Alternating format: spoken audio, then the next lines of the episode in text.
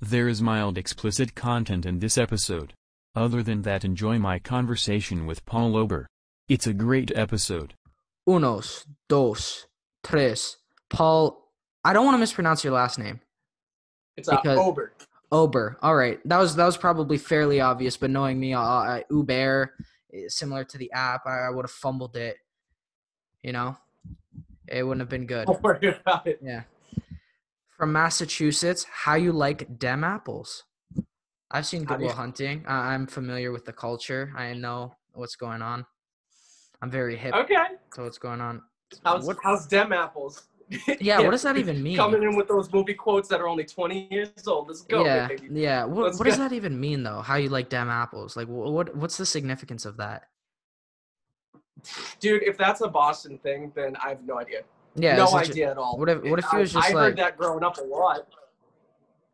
What if he just like How was you like, like how you like dem grapefruits or something like something completely random? Like, I don't know. But you know what? I'm convinced that most of that shit just stays because it sounds cool. There are so many. Uh, Paul, there's a fancy word for them. Uh, I call them bullshit sentences. There's plenty of them that exist that don't mean anything. We just attach meaning to them, and you got to look back to like the 1800s to find out what it means. Might be a, something from Johnny Appleseed. yeah, That could be it. He was a big deal in New England, I guess. maybe. There's so no many idea like, that. like empty hollow sentences. Seinfeld had a bit in his last special about the saying "it is what it is." It's like, what does that mean? It's literally an empty sentence What does just that mean? yeah, in in his Seinfeld voice, where he just like I don't know. It is what it is. I say that all the time. I I just say it. It's like, uh, how's how's life? It is what it is. You know, just and you say it in passing, just because like either you're you're indifferent to the topic of conversation, or you just are you know completely disconnected from what's going on. I It's think just it is what it is. What's interesting about you saying that is that you strike me as the type of person that is not an is what it is type of person at all. You don't No. strike me as that. Uh, For the reason why, I mean, you got this podcast going on. Yeah. You are not sit like skipping steps at all. You're you're throwing up like two hour, two and a half hour podcasts Mhm. and going for it, doing these on a regular basis, getting as many people on as Cause possible. I'm a G. That's think that's why. really cool. That's why I'm a G. That's why. I'm a G. No, uh, you commented on one of my videos, and I was like, I was like, I'm a sucker for compliments, so I'll take it. It's comforting to my my selective ego, so I do appreciate that. But yeah, Mhm. because Good, I'll, good, I'll be hard No, on myself but I- afterwards. So it's it's, like, that I. Uh,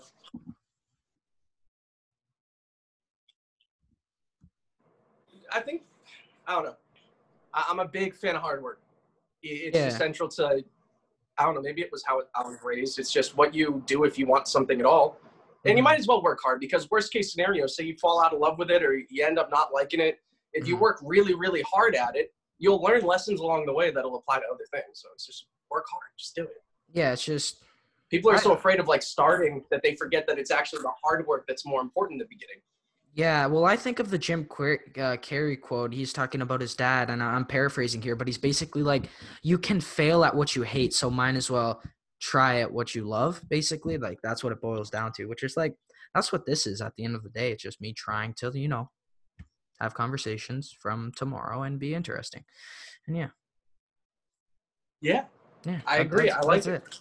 That's it. And, and in terms of like the two hour forty five minute thing, it's just like I want to. It's it's more like an fu to like people's attention spans and even my own attention span. Like I'm I'm so ADD on YouTube all the time. I'll like half watch a video about like so, some political nonsense, then I'll be like, "What's Cardi B doing now?" And it's like, "What? That's the state of our world." So it's just like I I like to you know just be a contrarian, and that's it. There's a big reason why I was intrigued by this opportunity. You know, I mean, I looked up Mhm. your podcast on YouTube and stuff, and uh, the first time, uh, the the cursor is just the, the little icon that shows you where you are in the video. Yeah. Thing's just not moving, and I thought something was broken. No. And then I looked at it, I'm like, oh, oh shit, this is long. Yeah. Yeah, no, like- no, no. This is a Tarantino long. No, no, no. So I know. It's like take a look. this is a like it. James Cameron movie. I'm pulling James Cameron times. It's like, you know, you're you're spe- you're spending all that money on a ticket to watch what Once Upon a Time in Hollywood, Avatar. It's like I'm putting out, you know, I'm putting out classics on the regular. So yeah, Yeah. Yes, dude, you're the Scorsese of podcasting. Yeah, I the mean, attitude. yeah, Fucking love it. yeah. I, I have. I don't know what my Goodfellas episode would be though. I don't know what my Goodfellas episode would be. You know, I don't know. Maybe uh, the guy had episode thirty three. Uh, Tony Bisceglia. He's a straight up Italian, like hard worker. You know, immigrant, uh, post immigrant mentality. Just get the job done. No nonsense. So I guess that's my Goodfellas episode. But yeah. I think my Goodfellas episode would just be to uh, uh, see how long I can go without peeing. I chug water. I, I got a margarita. Mhm, we'll yeah. see how this goes. Maybe if you got if you gotta if you gotta go, you gotta go. What I can't you can't pee. This is like school. You have to ask permission before you're allowed to, you know, let go of uh, your bladder and just um, you know, let it go into the abyss and everything. Yeah. You don't want me to just Irish goodbye, just real quick, just be like, and he's gone. No, no. 20 minutes later, oh, sorry, No. it took longer than I expected. My Yeah, bad. yeah. And then have Uh. a solid 10 minutes of uh, really appropriate toilet humor, though, after that. Maybe, maybe. That's content. I don't know. I don't know. I don't know if toilet humor is what people want nowadays, though. I think everyone wants like you know mid- mediocre political satire that that you know is just kind of trash. Ever who's the who's the Sarah Cooper girl? Isn't she the one that does the Trump impression? Uh, yeah, she got famous on TikTok, and then she just hosted um, uh, the Late Show Jimmy Fallon. No, not Jimmy Fallon, Jimmy Kimmel. Oh, really? Well, she's not even like doing a Trump impression. Like she's not doing the voice. And no disrespect to Sarah Cooper, but like she's just like mouthing the words very animated and it's like give her, you know, give her a Nobel prize for being intelligent. I don't know. It's like Huh, that's an interesting. like Cardi B's interviewing Joe Biden on L. Cardi Yeah. B Cardi B, if you know what if they decide to replace Jake Tapper, Cardi B is an option.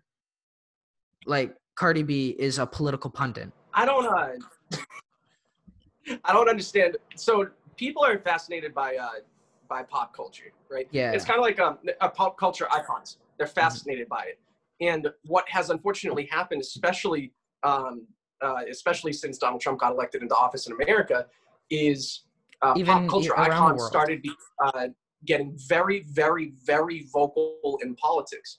Yeah. And, uh, you know, about 90, 90% of very famous people in America are liberal leaning. I would say and it's uh, more whether than that's 90. because that's their actual views or they want to like protect themselves yeah. uh, from stepping on any shoes and stuff like that, regardless of the reason, that's what it is. And because they have a voice and because it gets views, and I I think there's a mix of people abusing that Yeah. uh, with people trying to use their platform to make a difference that they think is a good thing. But I think there should be limits to that, and Cardi B should not be interviewing Joe Biden. That's she's interviewing Joe Biden. Well, also it's like softball questions, and she's like, Joe Biden, uh, will you give us Medicare for all? And Joe Biden's like, in another dimension half the time, uh, and he's like, and he's like, yeah, so dementia. yeah. I didn't even see that one coming, but yeah, um, you know, and it's like. It's like what what's better than pop culture icons and warmongers, you know? Like At the know? end of the day, not much. That's why The Rock is trying to run. That's why Kanye. You you know the fucked up thing about that Kanye thing? I think he actually wanted to run for president. Um I think he actually wanted to. Yeah. Um I like Kanye. I don't like to see Kanye, you know, freaking out and or mad. You know. I know. Right? And also, you know, when I'm referring to warmongers, I'm not like referring to Joe Biden. I'm just like referring to like the broader political system that, you know, is kind of the permanent government that people are pissed at but don't know how to like target properly, so they just scream into the void and, you know, whatever. What do I know? I'm a 15-year-old kid with a mic. Dude, I, I'm a 29 year old with an iPhone. I'm Yeah. not. The state of our world. This is this is it. And that's funny too, is that um uh, the younger generations over and over and over again are always more informed than the older generation earlier on now because that's just how technology works. Uh, the longer that you spend on the internet, the more informed you become of just everything that's happening. Uh, it's it's just so many opinions now. Yeah, it's the like the problem is that it's so hard to form your own opinion about anything because there's a lack of unopinionated news happening at all. Because unopinionated news to people is is boring subconsciously. I think everybody wants it. It's entertainment. But the reason why we watch the opinions is because the opinions interest us. That's all. it's I don't know. There's an element to like living vicariously through these crazy psycho pundits and uh, what's the word catharsis. Like it, it's almost like um like a relax. It's almost relaxing to like watch these people just you know go off a bit.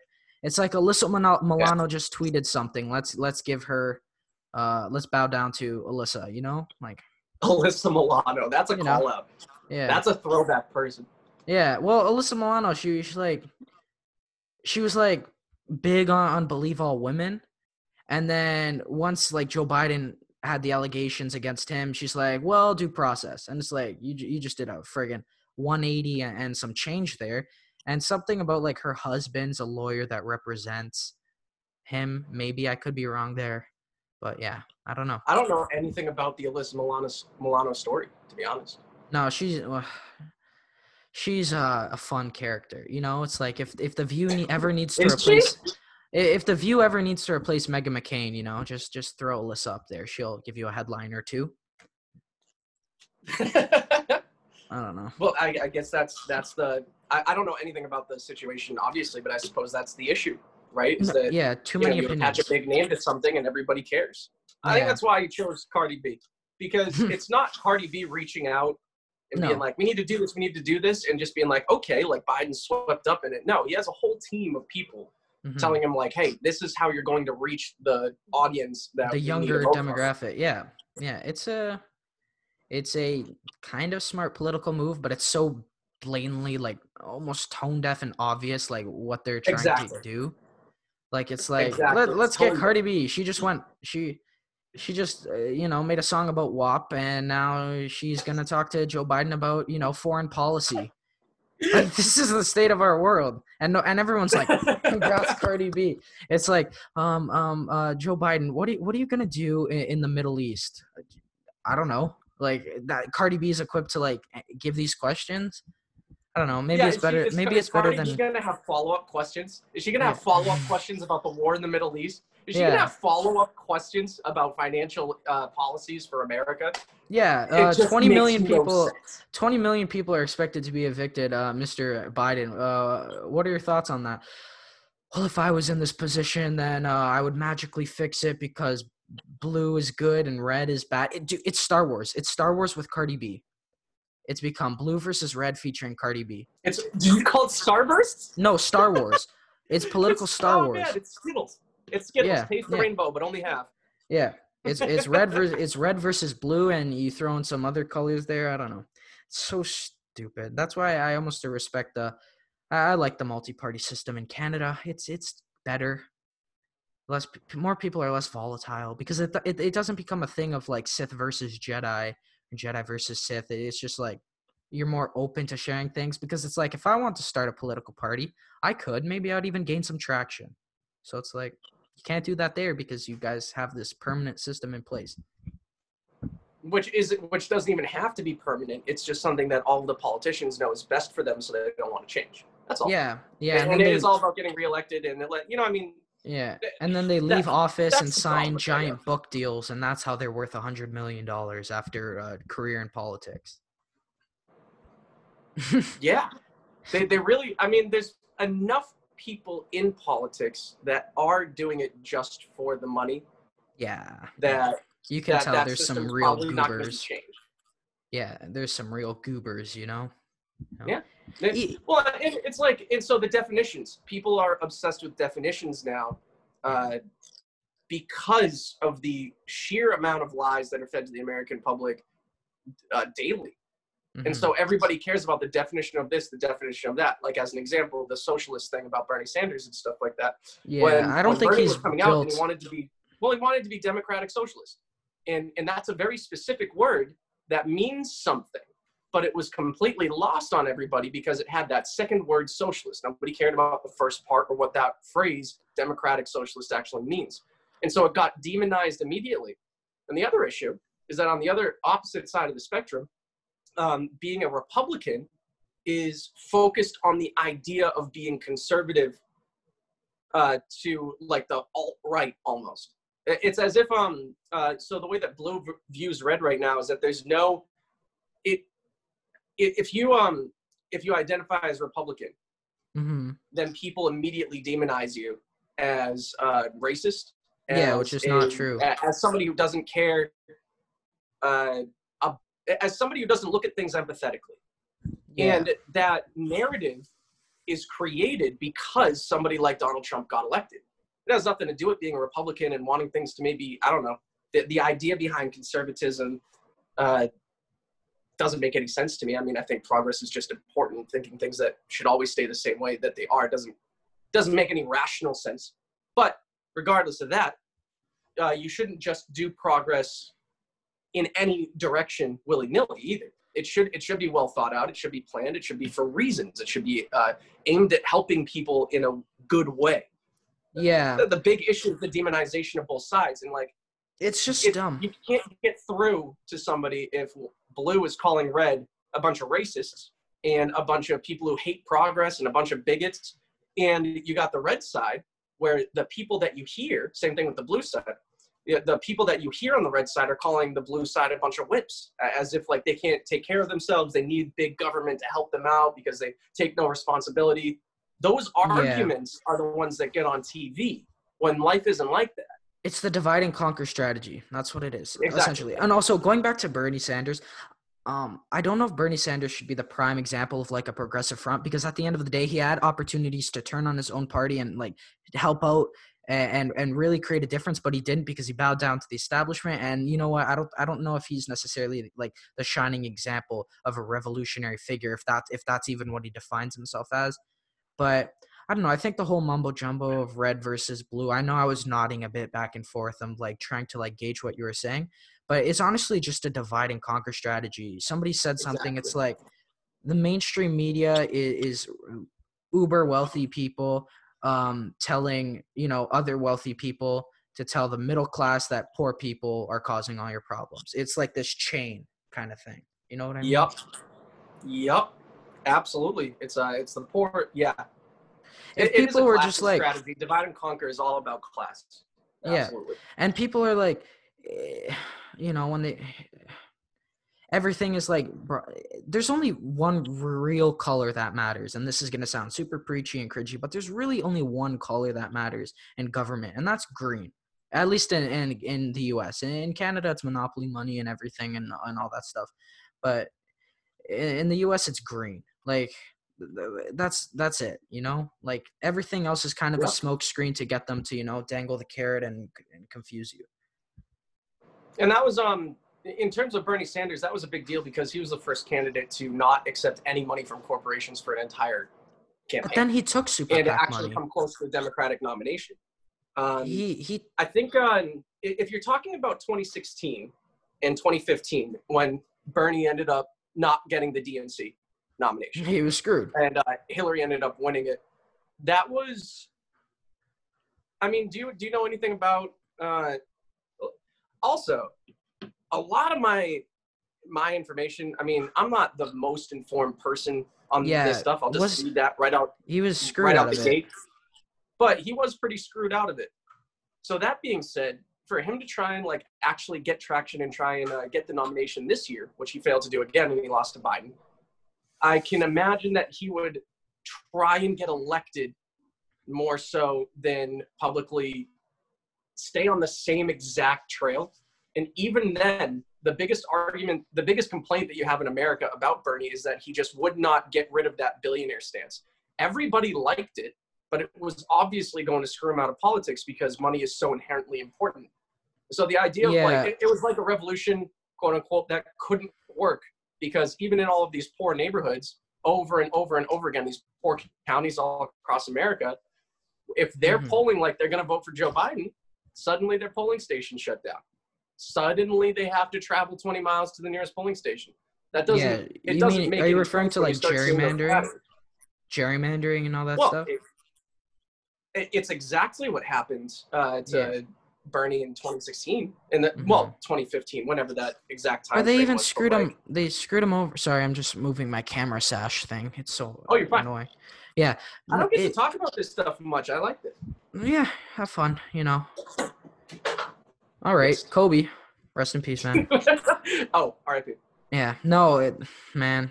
What a what a I, I I vividly remember that moment. Like it didn't even register with me that the guy's gone. Maybe his legacy is is just that power. His legacy is really just that powerful. Man, what a what a strange what a strange string of events. But anyways, yes, Bernie. Yeah, Bernie. Bernie. Oh, me, me. yeah, I was like, I was like, where where's this ball? Where where's this going? you were talking Well, about how he know. got Uh, screwed. we don't have to talk about politics the entire time. My- no, my big like, thing is that like my, so here's um here's a general overview of the way that I I sort of view the world, and, and so it goes into my politics, right? And I just try to look at things as empathetically as I can, to the point where it's like I people forget what the point of empathy is. Empathy is understanding a person's situation, being able to put yourself in their shoes and understand it from their point of view, uh, without judging it uh, negatively. So understanding where somebody's coming from, I think, is really important. Now, if you can, if you have the ability to do that, put yourself in somebody else's shoes. You don't demonize their decisions as often. I'm not talking about serial killers. Don't put yourself in their shoes. I'm talking Yeah. about regular people in real life situations, Yeah. and, and that's what I try to do. Uh, So when it comes to uh, politics and stuff like that, the demonization is what bothers me, and that's what the media sort of spins on it. So pretty much everything. I mean, I've posted stuff about politics on my Instagram. Uh, the stuff that pisses me off. Most of the stuff that I post is a little bit liberal leaning. I don't really get to voice my any of my like conservative, I suppose fiscal views, but like it. The reason why I lean that way so much and so often is because I try to attack it with empathy, and I think that people misconstrue the ability to do a lot of things. The idea of America first is an example. You've probably heard that statement. Well, yeah, but that was like a Canada. Democrat stance. Like that's what the Democrats were saying like 20 years ago. Like I don't know why that's America become first. such a polarizing thing. It's like like I, I don't get that. It's just like there I don't know. It's it's so it's so stupid. It's stupid because if you actually genuinely believed in America first, you would be doing everything to help the people here instead of abroad. And Yeah, well, that's so like- that's the issue about all the wars and stuff. Uh, why are we in uh, dozens and dozens of countries across the globe when we don't need to be? Why did Yeah, we go you're you're places in the you're first globe place? police. And- and that's, Non-intervention uh, wars or interventionist wars, all that stuff. Yeah, feed that Yeah, war so machine. This, uh, it's, it's a cult of uh, the. It's a cult ideology, and the the politicians run it about where the where's the money going to come from to do this? Where's the money come from to do that? And uh, being in a lot of these other countries, it's kind of like investment banking to a degree. They they expect a return being able to go into these places. And if you believe that money runs politics a lot, it obviously runs a lot of wars It does. it's It- not a it- huge leap. That's not really a conspiracy or anything. It's important. There- There's Well- a lot of money in wars. So Didn't Trump come out and account. say like, he was talking about like a, a Saudi weapons deal or something, and he's like, "Tremendous deal, made us a ton of money, uh, brilliant deal, beautiful." Uh, uh, like he was just going off about, it. and like he's he just like exposed the fact that war is, is all about the money. You know, exactly. it's like he you guy mean- you have a guy going out and saying it, so it's like it's not it's not obviously bogus. He's a dunce. Is he though? No. Though with his media, yeah, absolutely. Is he? I don't know. QAnoners would disagree. QAnon. no beef to that community you know there's like there, there's some validity in, in there's like a fair amount of validity in what they're saying but I, I don't i don't think the guy's casting a shadow war on these people but like i think you know you know they are bringing up interesting things to light but i think some of it's just kind of bogus but yeah i don't know if trump's a dunce I think it's all in his strategy. He's a master. He's like a master communicator, but his specialty is in like just being an average communicator, if that makes any sense whatsoever. Like that's his whole No, appeal. the difference knows- is uh, He no, he knows how to he knows how to get under people's skin. He knows how to get people riled up. Like I don't know if you saw his NYC uh, police union speech, but he got the people going there. At the end of the day, the guy is a salesman. So this whole argument that like Trump is dumb, exactly. it's like, how did a guy win? How did a guy sway people over with two hundred million dollars in his campaign? Like, like you know what I mean? Like he can't be a moron. He's an I call him a dunce because. So, have you ever done any sales? Uh, y- y- sure. I mean, I don't know. like, Uh, have you ever met a not formally? Yeah. Have you ever met a salesperson? Yeah. One hundred percent. So what what they do is uh, regurgitated method and methodology at attacking situations that you uh, and guiding situations back into a sort of arena where you have control. Mhm. So salespeople uh, rely on being able to control conversations. They rely on being able to use their body language, dictation, the tone of voice, um, what to acknowledge and what to ignore, and stuff like that, in order to sell you a product, so that you can be uh, you can get the distractions out of the way.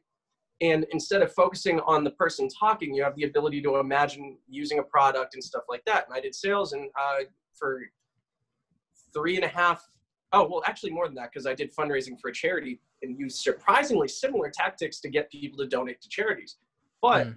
so a total of i would say like uh, six years four five years of sales experience and I hated I, I hate doing it.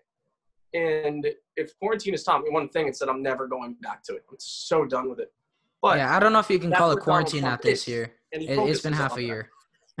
There's a lot. There's a lot of dumb people that can talk very well, and that's what. And he's a dumb person who talks very well. And, and when you have, and obviously he had the uh, he had the million dollar loan and stuff like that. Yeah. bull crap, the, the, the cult of personality stuff.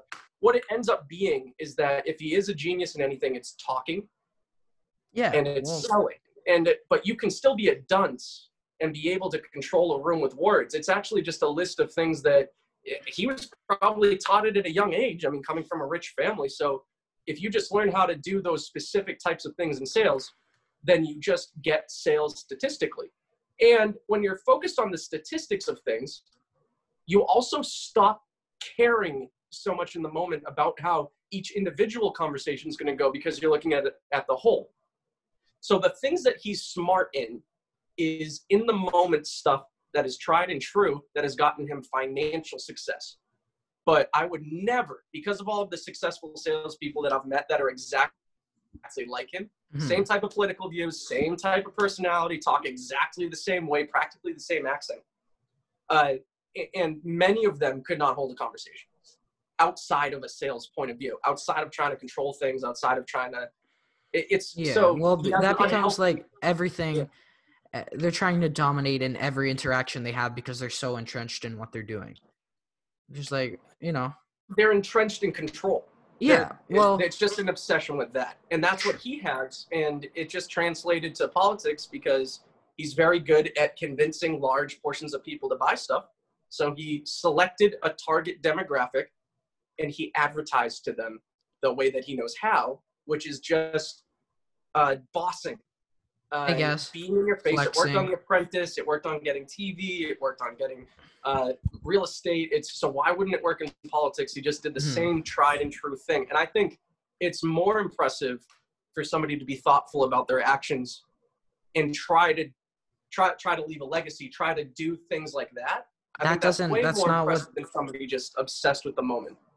That's not what's what's gonna happen in the American political system. You either you either need your standard establishment person or, or your outsider that just you know causes anarchy and makes people go nuts. So Exactly. Exactly. know, but he's like, I would call him a master orator. Pause on that. He's like an opposite of Obama's approach, where Obama's like, "Hello, hope you guys are doing well." Pauses. He's you know more eloquent. that that wasn't stuff. bad. Yeah, he does the what about pause, what up, pause. He speaks in sound bites. He and it's like more eloquent, where it's like deceptively. Like he, I was listening to his speech. I was watching an old JRE clip with Duncan Trussell, and he's talking about like invading or going into Syria, and his language was like so deceptive, and and so like, I don't know. It, it just, I don't know how to describe it. It's just very deceptive and, you know, eloquent. And it, Trump is the complete opposite. He is the complete like he's doing the complete opposite thing, but they're most they're both master orators in their own regard. Yeah, um, the, I think uh, Obama was much more focused on the idea of legacy while he was in office with how he talked. Mhm. Now, there's a lot of people that can like or dislike uh, some of his policies and stuff like that. Um, I was a big fan of Obama's social policy in America. I think it mattered a lot. And I think the type of people that got genuinely upset about it are an extreme minority. But I think you can spin anything with a loud enough voice. Mhm. And I think a lot of people ended up disliking Obama's policies because the people who wanted to rile people up got very vocal. And instead of defending their own selves, start poking holes in somebody else. Somebody Yeah. else's act. Well, uh, I think that, yeah, I yeah. think the he- main criticism, like one of the the main opposite of the criticisms of Obama is kind of like the war stuff, you know, the drone strikes and, you know, that that whole thing. I tell people about that shit all the time. The, Yeah. He blew up. I I remember that one morning on Google, he blew up a whole village in Iraq. Yeah. He blew up an entire village. There were big buildings and everything. Uh, Hmm. It was a town, actually. I, I shouldn't even say village. It was a town, and it just blew up hundreds of people. The devastation was incredible. The photos started going viral online real quick, and an hour later, I wanted to show somebody what had happened, and you can't find any of the images on Google anymore. and nobody no talks news about it. about it at all. Yeah same thing with like t- Twitter suppresses stories that doesn't fit their narrative all the time, but then wrong Trump goes trending after Trump's brother dies. It's like, what's going on here? You know, what's what's what's going on? It's like selective censorship. It's like it's not censorship when it fits, you know, their narrative in a way. I know I'm sounding like like I'm I'm more anti-establishment right now than anything. I'm I'm just kind of like, you know, just leave me alone. Kind of f both sides. Leave me alone. Yeah, just leave me alone. Like, can everybody just shut up? Like, why are we all political? E- even over here, everybody's like a bit. You know, it's it's more. There's tension. You could kind of feel it. It's it's tangible. You could say. Who does it benefit to have that type of uh, rampant, almost viral emotional state? Who does Yeah. it benefit? That's the reason it's there. The people at the That's it. top. The people at the top. Uh, that's Yeah. that's that, that's what it is. Did people watch Parasite? Everybody was talking about how profound Parasite was. I don't Such think. a good movie. I love that movie. yeah, I, I- love, I, I love that movie. Yeah, it's it, yeah, like you know, uh, you could throw around the term masterpiece and all that stuff. It's like, but but did anyone like? One of the main takeaways from that movie is like the verticality of life. Like I don't uh, know if people realize, but like the whole story is told by like down and up and just like the camera movement and cinematography. It's all designed to make like the people at the bottom feel low and in in the trenches and in the dumps and Yeah. then the rich people. Like this is fairly obvious, I guess you could say, but like not really. And then and then the people who have like the the rich family, I think the Park family is their name. You know, they they have they live on the top of the hill. They overlook everything. So, Mhm. did anybody not think it is in about? real life too. Yeah, did especially anybody not life. think about like the verticality uh, of life, if that makes sense? I get that. There's um the Hollywood Hills, Yeah, Beverly Hills. Uh, the idea that the higher up you go, uh, the better the view. The higher up you go, the more Mhm. you need to deserve it, and the lower that you go, it's it's all yeah. The metaphor was really good. I mean, they were literally below the street. yeah. That's why their house got flooded. Uh, you know, hashtag spoilers don't. You know. Well, if you haven't seen it- you know, it's that's your kind of problem at this point. It, it was. It's an incredible. Is it? I don't. When people Like it won Best Harry Potter, Picture. If, if you didn't watch it by now, But Pardon? Parasite is only a year and a half. But but still, you gotta watch it. Like, yeah, how have you not? yeah, it's good. And I didn't. I just like watched it on my computer. It wasn't anything fancy, and it still had a, like a cool effect on me. So that just goes to show you that, you know, even without the the proper formal cinematic experience, it can still get to you and you know make you your mind wander. But yeah, well, even even Snowpiercer is kind of like that. Uh, Bong Joon Ho's one of his other films. It's like the poor are in the back, and then the rich are in the front. You know, and they got to work their way up and that can be like connected to you know like ascension becoming like greater moving up in the world you know royalty hierarchy all, all that stuff i don't know i don't know if anything i'm saying is particularly like uh, new or or interesting but yeah that's just Most um, opinions aren't new. Yeah. Just uh, don't don't ever feel bad because if it's what you genuinely think and believe, it, it's okay. Everybody has their own spin on anything. I mean, it, it's history's been around, and the internet's been around too. All Yeah. right. I mean, we're growing up on the internet in the first place. The the same amount of information is generally available to almost to, to a large portion of the human race. A lot of our opinions are technically hacked. It's just how it is. There's nothing you can do. You know, we've read so many sentences at this point. But like, no, don't ever. Just because Yeah. it's not original doesn't mean it can't be how you think. It's totally fine. like uh, sometimes I wonder, is there like somebody out there who has never had like an original thought in that like everything they've thought of has already been thought by somebody else in time, whether that be thousands or hundreds of years ago? Like what what it, what is what is Paul's original thought? My original thought, um, it would have to be absurdism at the point. At this point, I think. But it's like helping absurdism. a lot actually with the absurdist material. Yeah, yeah. Well, life is strange. You know, that, that's to be expected at this point. The, the Pentagon released UFO things, and everyone was like, "Oh, this is just Tuesday's afternoon news." You know, like,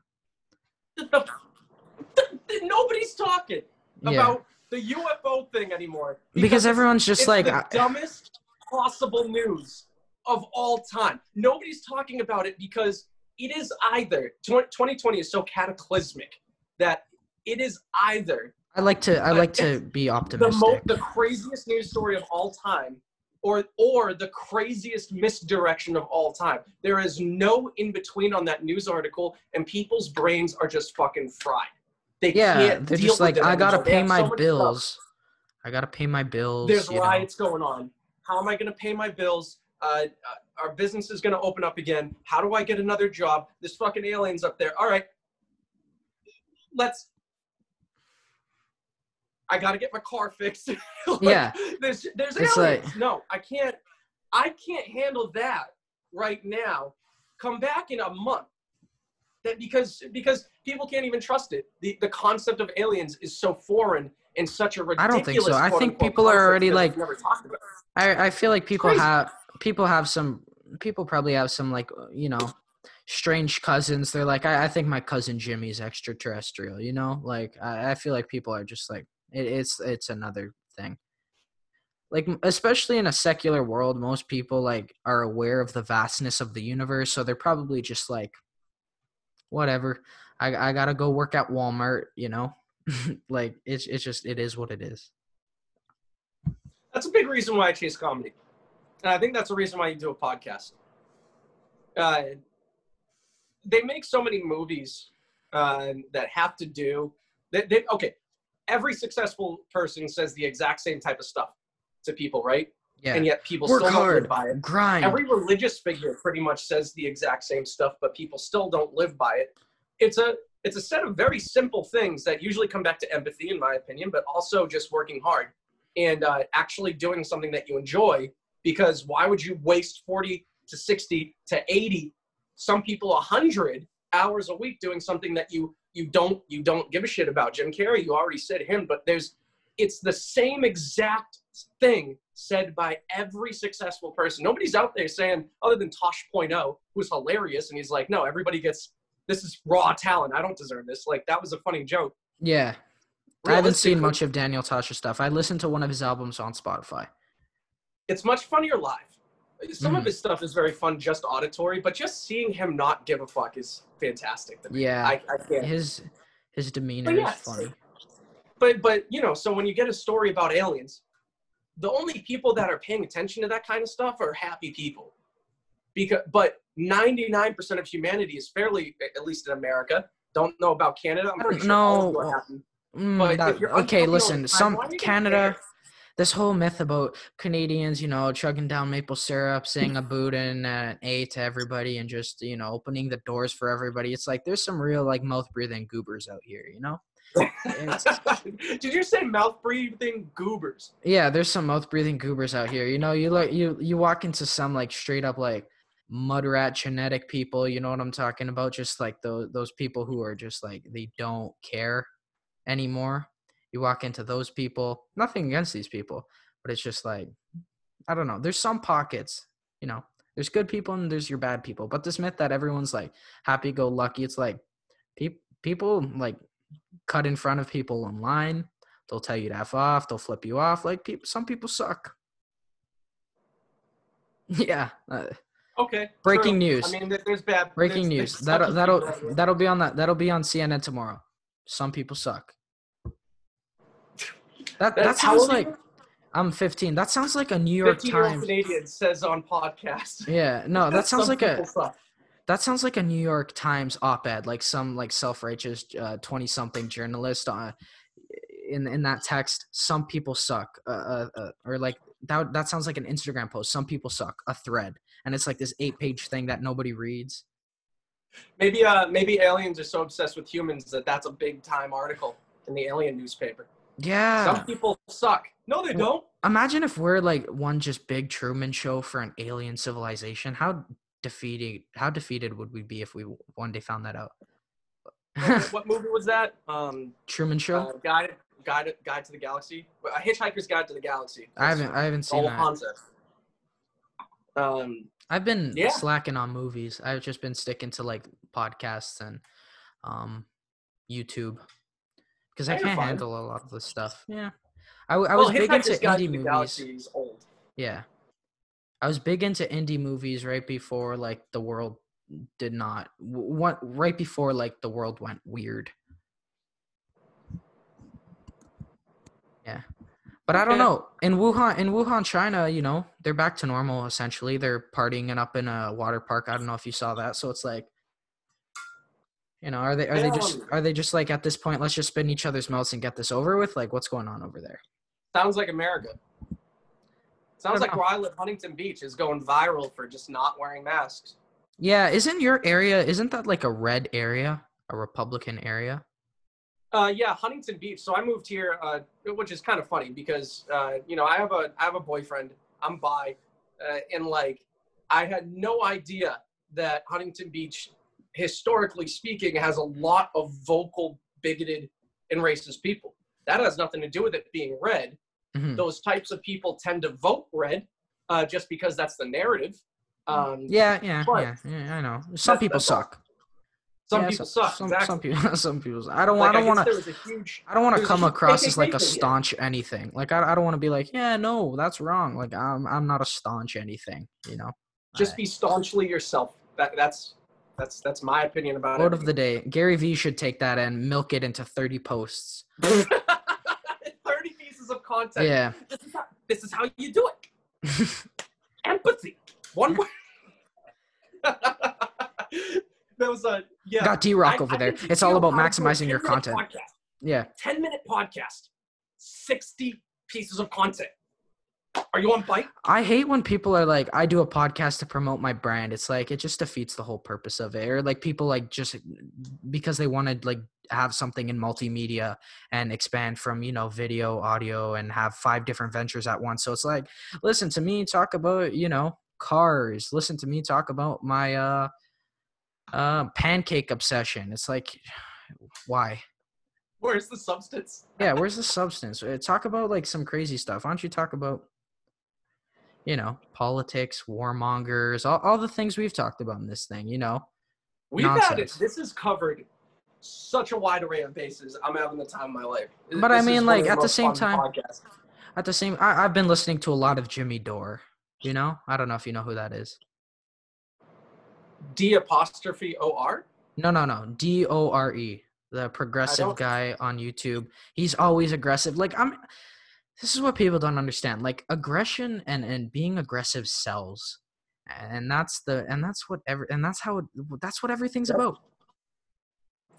I have a I have a bit about how much I uh, fucking hate cats, and the entire bit is aggressive Mm-hmm. as hell. I go aggr- because like you can't care that much Mhm. about a pet, and so that it's inherently funny to get Yeah. very angry about just the existence of a pet. But I think that cats fucking suck, and so it's just they do. And uh, like I will defend that to the death. I've never lost an argument about it. Um, people have tried playing devil's advocate. They they fucking suck. It's just if there's a if there's a thing that sucks, if you can define what sucking is, there's no way you can't put cats on that list. Mm-hmm. Yeah, cats are like I don't know. Yeah, I saw this. There's suck. this. There's this BuzzFeed video about like cat versus dog people, or like they went in on cat people, and this dude had like a harness to walk his cat, and I'm like, I don't think you understand what what's going on here. It's like these guys aren't, you know, meant to walk around the sidewalks. If you're walking your cat, like, there's two different types of cats. That's actually another reason why they suck. You have a house cat and you have an outdoor cat, and there's like no overlap in that whatsoever. You bring your dog on a, on a fucking plane. Like you can do Mhm. whatever you want with your dog. Your dog's inside, outside. It's just down for whatever. It's whatever you're up to. If there's a party over there, it's going to the party over there. So long as you're there, it just loves you. It just wants to be with you. And a cat is so fucking picky that it has to stay inside for the rest of its life or go outside and only use your house as a hub of its evil operations where it pro- probably just plots killing you and then it goes out into the neighborhood and gets laid a million times that you'll never know about and then suddenly you have kittens you'll never meet the father hmm. yeah, sounds like sounds like you know a trailer park relationship. It's it's the worst relationship and it's probably one of the first abusive relationships uh, that has ever existed because i've never met a, a person who owns a cat that doesn't regularly get hurt by it. But it's like oh that's just the cat. It, it loves me. It's just i i did something wrong. That's you Yeah. get restraining orders you win divorces because of that sentence yet you decide to pay for the thing to live in your house with you to use those excuses Yeah. I, I don't like cats, man. Not my thing. i hate cats dude There, there's this cat. There's this cat that like popped my brother in the face when he was like two. So I, I don't trust them. You know, like they're like mini assassins, and if they had the opportunity to, you know, maybe they would unleash. There's some dogs that I'm like, given the right chance, you might, you might, you might snap a bit. There's this kid, uh, a while back.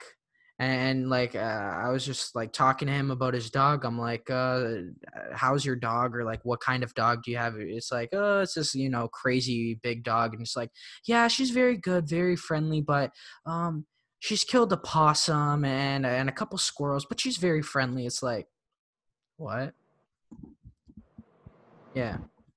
Well you know what? There's some Yeah. there's some some dogs suck. Hashtag some dogs suck. But but but what you just described is every cat. Hmm. in fact cats are worse. Ah it's killed some of these little small animals and stuff like that. Dude cats enjoy killing cats are just dudes in camo with guns at all times. They just they just enjoy they, they enjoy the murder part. They just like killing things. Uh, like the fact that people think that the cat has any affection for us whatsoever when its hobby is making sure that an animal can stay alive long enough for it to get its fun before it yeah this sounds like one big metaphor for your government. Loves to kill. government So- cats? Loves loves to kill doesn't care about people is waiting for the right opportunity to screw you over. It's like Dude, our, well, that's because our government is an abusive relationship with our people. Eh, That so yeah i i was talking to you about that. that's what i said to justin marquez. It's like uh, the us is like a deadbeat friend that has potential but never shows up. It's like it's like a solid all-around player that just isn't clutch. Yeah, I I agree. Kind of like uh, Tuukka Rask ditching the Bruins. yeah i'm not a you could have just like made up that guy right there and i would have been like word I Word. did. Don't worry. Yeah, he's not. I know who's the there's Chara on on the Bruins. I have some hockey some friends that I have who are really into hockey. There's uh, Chara who's like seven feet tall. Um, Yep, on skates. Yeah, He's, there's uh, the he's 6'11", six, uh, seven feet on. Uh, that's that's still a giant. His head's in the clouds half the time. You know, Yeah. he's sniffing Buddy trees. Yeah, I know, but you know, he's still a giant. And then you there's Brad Marchand, right? who we um. Do you know what the people in Massachusetts call him? No. We call him the Rat King. Ah, why?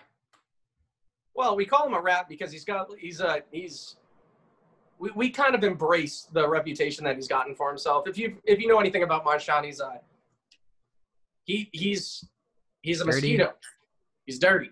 He's uh he likes to he likes to get under people's skin. Uh, and he's he's that type of athlete. That's just how he is. And uh, I love him because he's on my team and he's very talented. But he does all these little things. Like the joke is is like uh, how many times is Marchand going to get suspended this year? That's a Hmm. joke. And well, uh, you know, you you always need that kind of enforcer type player. You know, certified punk. Which, yeah, he's a, he's a certified punk, best word for it. And so other Yeah. people call him a rat because he's got a very pointy face. And so with that uh, personality, they I would him a rat. rat. it up, but I'm like- rat. I would search it up, but I'm just like, I'll leave it. I trust I trust your Massachusetts uh, wisdom. You know? I got my laptop open here. I haven't needed to do shit. This has No. been going great. yeah. We're, we're like you. three hours in so far, right? No, I don't know. Um, what was I gonna say? What What's the big Boston question? Is it like, are are you a Southie? As Bill Burr says, like, what are the Good Will Hunting questions for uh, Boston people? So good. Uh, the Good Will Hunting Bar is pretty cool, and people hate the fact that it's now a tourist attraction, which is kind of funny. Um, Hmm. I'm not from Boston though. I didn't grow up in Boston. I'm not. I'm not like a Boston person. I just know everything about it because when you grow up in Massachusetts, it, it's kind of like L.A. Right? Every Yeah. if you live in SoCal, you live in L.A. That's what people say. And I live Yeah, 35 miles from L.A. But you're LA. You're an LA LA. You're you're an LA So- Conway.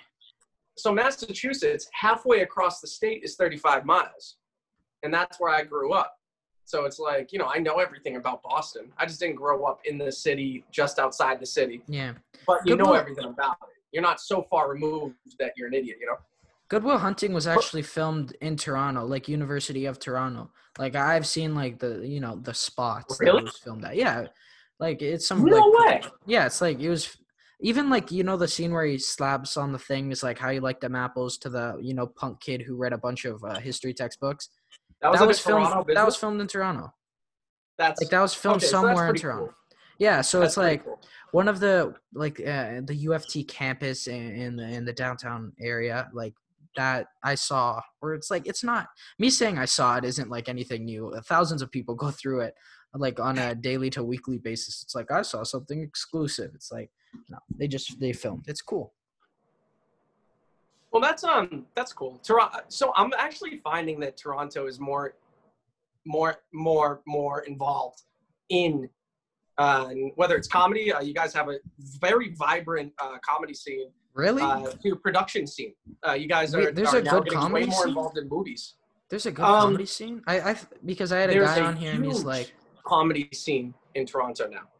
It's it's Mm. much bigger than you think, and there's also a huge EDM scene as well. Uh, you're not you're obviously not going to raves yeah I'm yet. I'm going to the Uh, raves that Biden tried to outlaw. That's where I'm going. uh, we call those rants, Yeah. but no, yeah. uh, no, um, yeah, Toronto's a very happening city in uh, North America right now. It's a big yeah, deal. it's it's And, growing. um, there's um there's a is a comedian who is Persian. I believe he's Persian. I believe What's that's his he name? Uh, Nima Naz, Nima Nazari, Nima Nazi. All right. Nima Naz is his uh is his Instagram. Oh yeah, yeah, yeah, yeah. I know him. He's on on the TikTok, on the Insta. He's funny. I like I like his, I yeah, I his love stuff him. is really Um, good. His comedy is funny. He did a show in Vegas one time, I think. So he's he's big. Uh, yeah, he's so he's got like sixty thousand followers on Instagram. Followers or not, I look up to him. I have no idea how old he is. I just know that he works every single day at making content, trying to be himself as much as possible. And it, I, I look up to that type of mentality, especially the ones that are good at it. So he's great. But he's just an example. Uh, I've talked to him about uh, what the life is like there, and supposedly Toronto's huge. They, they got so many comedy clubs now. They like comedy. They want more of it. Not No, to mention, I- great comedians have come from Canada. So Yeah, you know Jim Carrey, Norm Macdonald, Tom, uh, Tim or Tim Green, Tom Green, Tom Green, Tom Green. I was I was about to like I I I was I was gonna be really embarrassed if I if I messed that up, but yeah. Uh, who else? Norm Macdonald's a huge one. You got Russell Peters. Um, that's enough. That's an A list lineup right there. uh, Russell Peters, oddly, is probably the most world famous out of all those people. Just yeah, did he famous. filmed Notorious was filmed in Australia, right? Yeah, everybody around the world loves Russell Peters. Which is it's so because he's very accepting of so many cultures in his stand-up publicly. yeah, and he's so also like, like, when he releases a special, it, it embraces everybody and everyone likes that. yeah, he, he's a cool dude. I'm a fan. Uh oh, Curry. uh, yeah. Um, yeah. I, I apparently I had a guy on the podcast, Cringe Kev. He posts uh, he posts some pretty like he's more into like the conspiracy lane of comedy. He kind of tries to push the envelopes and stuff like that. Uh, what do you mean by conspiracy lanes of comedy? That, that Oh. intrigued me. I need a definition of that. his his content speaks for itself. If you're listening to this right now, shout out to Cringe Kev. He makes rap, uh, comedic raps and like uh, funny raps, and he it's Okay. actually like pretty like there's solid like production value in terms of video mate and like the videos, the editing, the the production and mixing behind it, and like his like content. Maybe you could, yeah, you could characterize it as that, yeah. But Cringe Okay, Kev, cool. his his content, it, it I don't even want to like say anything. Just go in with an open mind. It's fun, and his podcast does have like solid production value. It's called Mayo and Chicken, so shout out to that guy and uh, check Okay. out that episode. But yeah, he was telling me that the the Toronto comedy scene it's fine, but it's growing. It's it's Growing or growing? It's growing. It's growing. Yeah, yeah. It- It's not all there yet, but it, it's slowly becoming something. The spot that's growing tends to be the place that you wish you were.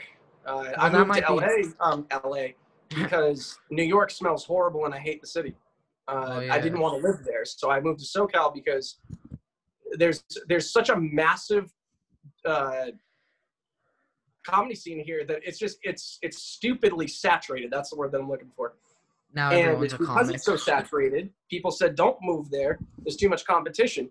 Whereas for me, it's I'm surrounded by all these people that love this as much as me, yeah. and that mattered way more to me than staying in Boston or moving to New York, where what I get to smell like a fucking sewer for for how and, many and- years? And, my your rent is exhaust? probably crazy in a studio apartment and all that stuff. You're probably it's it's a mess. But also like living in in say a Boston or something. When you're in LA, it's kind of like a mix of it's kind of like a mini melting pot, if you will. So that regional humor that you could rely on as your crutch in like Boston wouldn't work in LA because you just interesting interesting comment because a lot of people think that boston humor is like uh, limited and, and boston situations are limited and stuff but people forget the sheer number of colleges that are in boston that help Yeah. shape the definition of the community so you have places like southie that are traditionally uh, conservative in their way of life that not necessarily politically wise just conservative in how they do shit Mhm. and like uh, what does that mean? and they don't want to they don't want to change but then you have this entire other side of boston that has all of the most famous schools in america. And and those are all kids. And a lot of those people end up staying in boston and getting jobs at places like mass gen or trying to go into politics on beacon hill and they stay. And so Yeah. the culture of boston does develop. It's just you have those neighborhoods that are stuck. But even those southie neighborhoods that you would quote unquote say are stuck they're they're growing as well. Yeah. especially over the past five ten years they've changed a lot the comedy scene in boston is very very spotty in how you have to attack it. That's the first thing that i learned about being there is because you do have the parts of boston where you have to be regional. You have you know you have to have like the, the sort of voice you know? I mean, if you don't if you don't sound like them then they, they don't want to talk to you.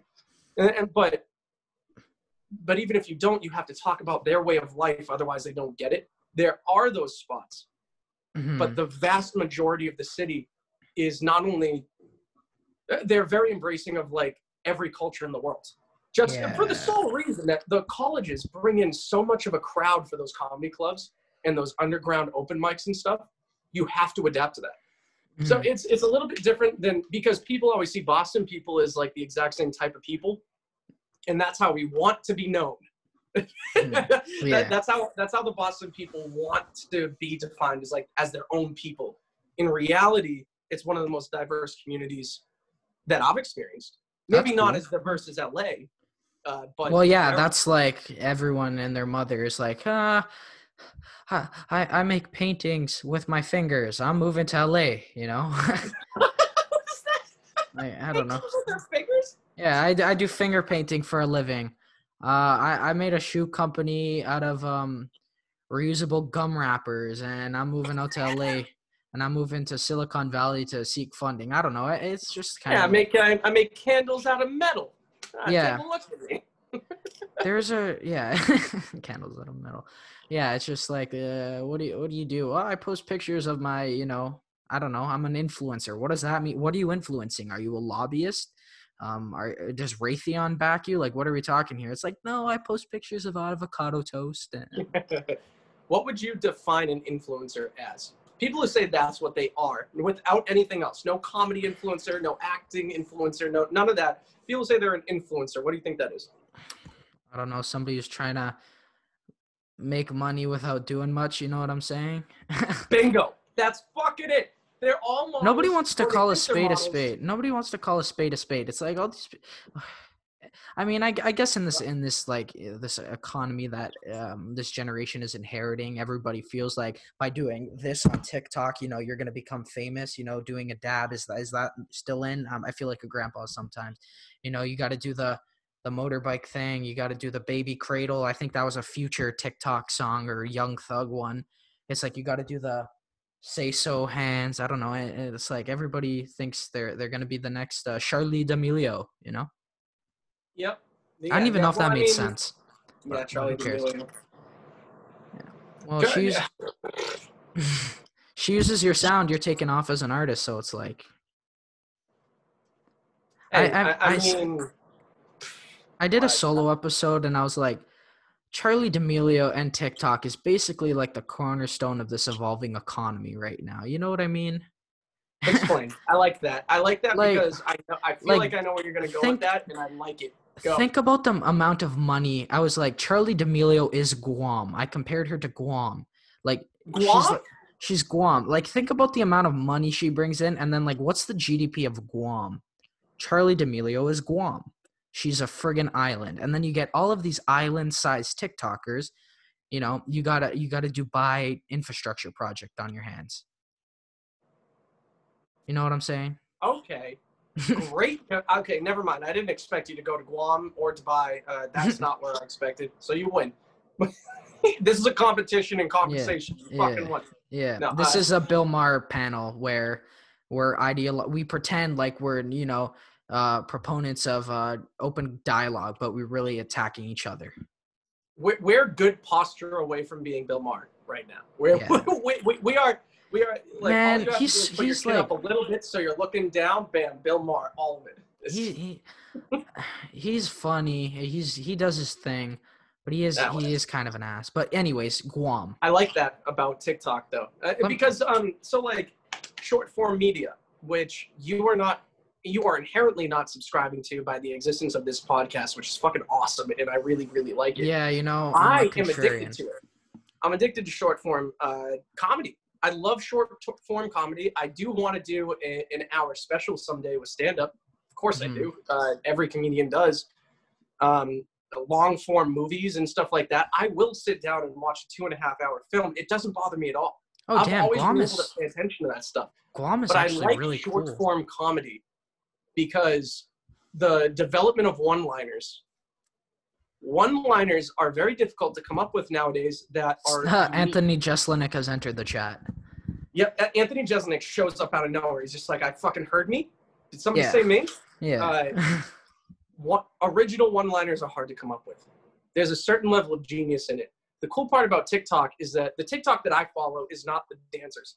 The TikTok that I follow is the one-liner comedians that are doing 15, that are doing those those 15 second videos that are so hilariously funny that you can't even. It, sometimes seven seconds long. That's just like that was so original. And so what I like is that the the new a lot of people say that if you adapt to social media platforms, if you then you're a hack. What I think is that if you have a truly original voice, why would you not look for as many opportunities to show it as possible and just uh, like adapt how your message is delivered to different formats? It's my genuine belief. Like I'm going to do a TikTok different than I'm going to do an Instagram post, different than I'm going to do a YouTube post for sure, but it's all going to be genuinely me. I'm just Yeah. communicating it in a different way. It's the exact same thing if you're a stand-up comedian performing in a different city. yeah. Plants. You get Plants. it. Yeah. So I gotta adjust the scenery here, make it interesting. You know? I love it. So like, so like with TikTok, not the Bill Maher head. um, with, with TikTok comedy is what I'm ad- uh, addicted to because one-liner comedy has turned into one-liner like uh, it's turned into mini skits, but the Mm. fastest possible skits. People are actually getting dressed up as different people for a seven-second video, and that's a lot of fucking effort for quote-unquote nothing. But it's if you actually giggle from a seven-second video and it's not of a dog doing some adorable shit, yeah. you're winning so much. Well, that was That's the whole thing with win, in my Vine. That's comedy, and there's nothing wrong with that. There's nothing wrong with that evolution. Long form anything is never going to go away, Eh, it might. but short form is always going to get shorter or like exist because now it's gonna be like that it's gonna turn into like one second things. It's like Yeah. do something in one second, you know? Yeah. It's water cooler talk. Yeah. The- the- I, I always I always reference that. The reason why TikTok's crushing so much, if people are so confused by it or anything like that, you have no further to look than those quick, quick stories that people tell at cubicles, people tell at the train station, people tell on planes, people uh, tell on a quick phone call. Because phone calls, what? Phone calls feel long, but they're like two and a half minutes long. Yeah. but you got TikTok just taking advantage of those little moments that people talk about during their day.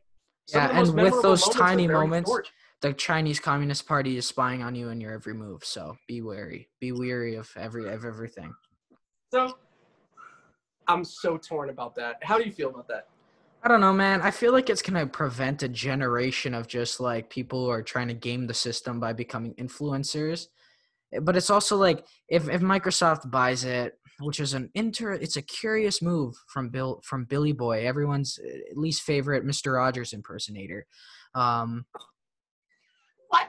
No, Okay. just- do you- I like that. I like that. look at the guy's sweaters. Like, do you really trust a guy that wears like sweater vests all the time? Like, like where do you live? Like, you don't live in the in the in the in the fall all the time. Why are you wearing sweater You don't live in the fall. You don't Yeah. live in. That's like- so fucking funny. He's wearing the same thing all the time. Like, I don't I Why don't does know every anybody. rich white person look like Tom Hanks? God damn it. Yeah, I don't know, man. That's It's funny. like, it's or like, Norm Macdonald. yeah. You know how you people talk about like how um when you're married to someone for a certain amount of time, you start to look the same. I think that's the same thing with getting with becoming a baller. You either look like some some Jeff Bezos, you know, straight up like testicle head looking dude, or you're looking like a, a PBS character. There goes my Audible sponsorship. It's gone. You lost it. No, I've trashed on. You know what? I don't. Whatever. What I trash on. I just like talking smack sometimes. Like I don't think people understand that. Like, do I really care about what Jeff Bezos does? No, not not really. Not not at all. I just made a joke there. If you took that seriously, I'm sorry, but I'm not. You know. Like I don't know. Whatever. You know what's weird is when you're encountering uh, that hyper rich culture and it throws you off guard at how normal it is.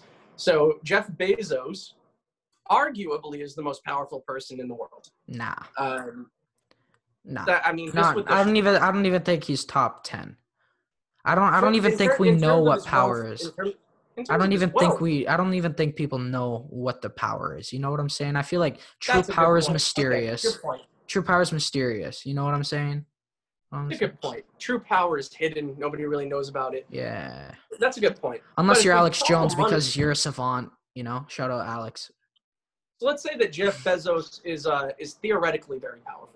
hmm I was in a uh, so I was with my boyfriend and I was in a uh, oh man a breakfast place. It's like 11 Um, a.m. Brunch where all good in things happen. uh, it was it was just outside of Hollywood, just outside on the east side. I, I don't really I don't know what they call that. We were there, and it, it was just like you know a place where you get bagels with eggs on it, stuff like that. You know, I mean, like one of those niche little cafes. Jeff Bezos just fucking interviewing somebody at a table. No guards, no he is? security, no limo out front. You saw him? Jeff Bezos. Really? Oh. I didn't just. He's just. He's just sitting there. Huh. Totally Well, normal person. You're He might he might have like, he might have travel with- snipers nearby. You know what I'm saying? He might have you know.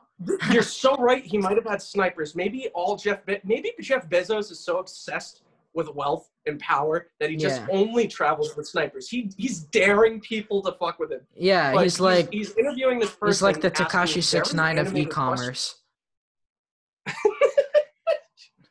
It's like you know how you can't. Hey, you know how e-commerce is technically just a theory. Yeah. So are the red dots on your forehead. what do you mean? What do you mean? Yeah, yeah, he's got he's got But- he's got he's got some, you know, he's got some um you know, military industrial complex goons with him. You know what I'm saying? He's he's got, you know, some real some real troops through the streets. There's a video of him he, he like just he just had a sandwich in front of him, and, and Yeah. he just, he had a. This is the thing that blew my mind about Jeff Bezos. He had a name tag on him that's that said Jeff Bezos. He had a name tag on. Hmm. Blew my mind because it's maybe like, it's an kidding me, right? illusion to make people think he's humble. What if he's playing like 3D chess with people?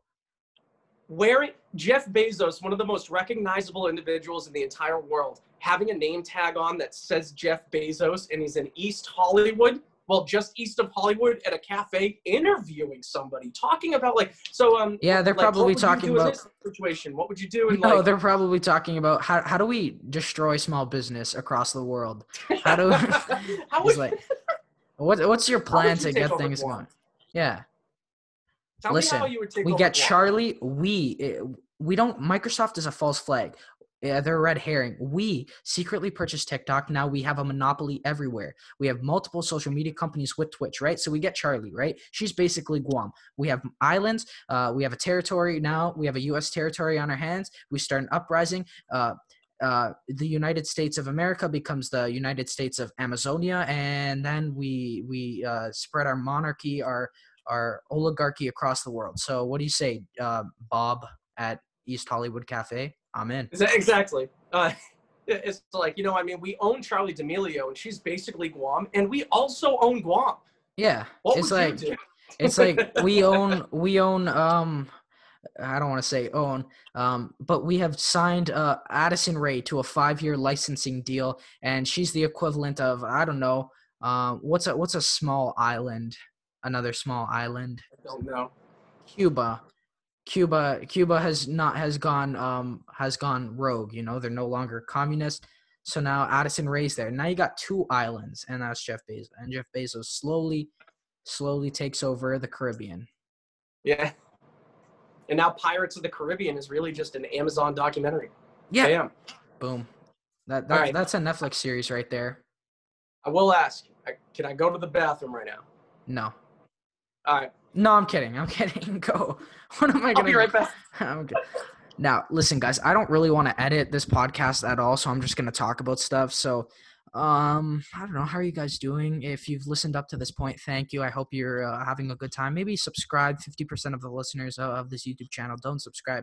So, if you want to subscribe, that would uh, help a lot. If you're listening on your audio on your favorite audio platform right now, we're on Spotify, Google Podcasts, Apple Podcasts, Pocket Casts, all the fun ones. So, uh, maybe give us a follow, share. I don't want to ask too much of, of the people um, that listen to this just because. Oh, is that is that Paul? Oh man, I I hope he didn't. I hope I hope he is aiming properly. You know what I mean? You know, sometimes you just you just gotta aim properly. Take your time, dude. Take your time. Uh, hopefully, uh, hopefully, hopefully, you've been enjoying the podcast up until now. Uh, follow Paul on, on Instagram. It'll be probably linked down below if you're interested. Um, look at his TikToks. He's on t- on the talk. Um, he's on he's on the TikTok. He's on uh, probably a bunch of other things. Check out his Instagram. It's funny. He's got all of his content uh, over there. But yeah, so basically, um, Jeff Bezos has taken over Guam and he's taken over um, uh, all these islands, and that's what Jeff Bezos is doing. But yeah, I kind of feel bad for dissing on Jeff Bezos now that Paul has kind of described him as maybe a humble dude. I rip on Jeff Bezos a lot. I have no interest, you know. I, I I'm apologizing to Jeff Bezos. I want an Audible sponsorship. I've decided I'm I'm gonna sacrifice my ability to make fun of Jeff Bezos and you know um and all of that in order for me to get an Audible sponsorship. So Yeah. Yeah. That's a smart. That's a smart plug right there. By the way, um, what, what sponsors do you have so far? Goose egg zero. Is that So, what people say? Goose like, egg. You have um. How many subscribers do you have so far? 150, uh, 149. Dude, 149. I mean, that's a lot of subscribers. Even I subscribe, man. I mean, I like your show. You should start taking advantage of that because that's way more than you think. Like, we're talking like if you were to do, I don't know. It's up to you, actually. I'm just I don't saying. know. I don't know if I wanna go there yet. We'll see. We'll see. I'm having fun with this, you know. I don't know. Yeah. Uh, and and here's the thing. Like, what, what am I speaking of sponsorships, I saw a Casper mattress commercial that really like got me a bit irked.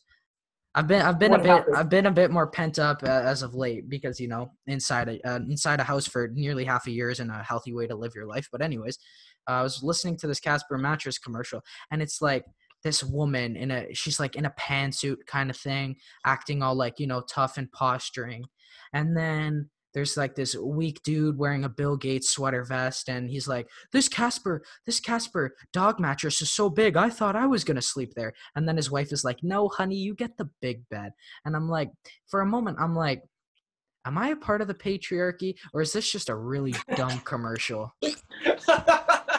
Am I so disconnected that I Yeah. can't understand these? Or is this just really- larger- Yeah, is this just a waste of marketing dollars? It's just uh, I don't know. You're really enjoying that margarita right here. So far on this podcast, about, um, so like I don't know how long we're going, but it it's got the ingredients of two margaritas, mhm. so it's not really that much. Um, it's just like a it's a casual drink, but it looks Yeah. huge, doesn't it? Yeah, maybe it's the illusion of the glass and everything. So far, so a margarita, that's something new. So far in this podcast, there's been a couple bong rips, a couple um, people, you know, smoking some legal, uh, legal uh, cannabis. There's been Is, it, is I this don't the know. part of Joe Rogan where we start smoking weed? no. I'm 15, dude. I, I don't want any smoke. I Literally, know. I, I, I don't I know. I hope you don't drink either. 15's too young. I can't handle anything. I- You know, I can't like, like I don't know. It's overrated. All that, all that stuff. Uh, let, let's let's drink. Why? So you can like stumble around a, a suburban house, you know, and and you know, I I don't know. What are you trying to do? Friggin- Yeah, at 15 it makes no sense. Uh, and you're smart for not doing it, dude. I mean, I didn't drink. Uh, until, also, it's like it's not necessarily like I, I'm I'm tearing up the suburban party circuit in any way. I'm just like, well, you know, with your rap career, you're crushing it. Yeah. Just doing live live demos, right? Stop, guys. Pause. Pause this thing one more time. I've been uh, waiting to announce this, but I am teaming up with a bunch of rappers that have come on the podcast, and I'm announcing my official departure uh, from podcasting, and I will be releasing my um, debut mixtape, uh, "Big Money Get Turned," next Friday Nice. on all streaming platforms, thanks to uh, United Masters. So, yeah. That's cool. Uh, what what's the um? What, what would you say? The, what's the name of the first song again? I- I'm not. I don't have a mixtape. You you don't. no. You think I had a mixtape? You think it was? Wait, was that? that am I that convincing? No, I was expecting the improv to just continue. I wanted to see how many Oh. songs you could Oh, come I was like, okay, really, you're playing- Ask you what they're about.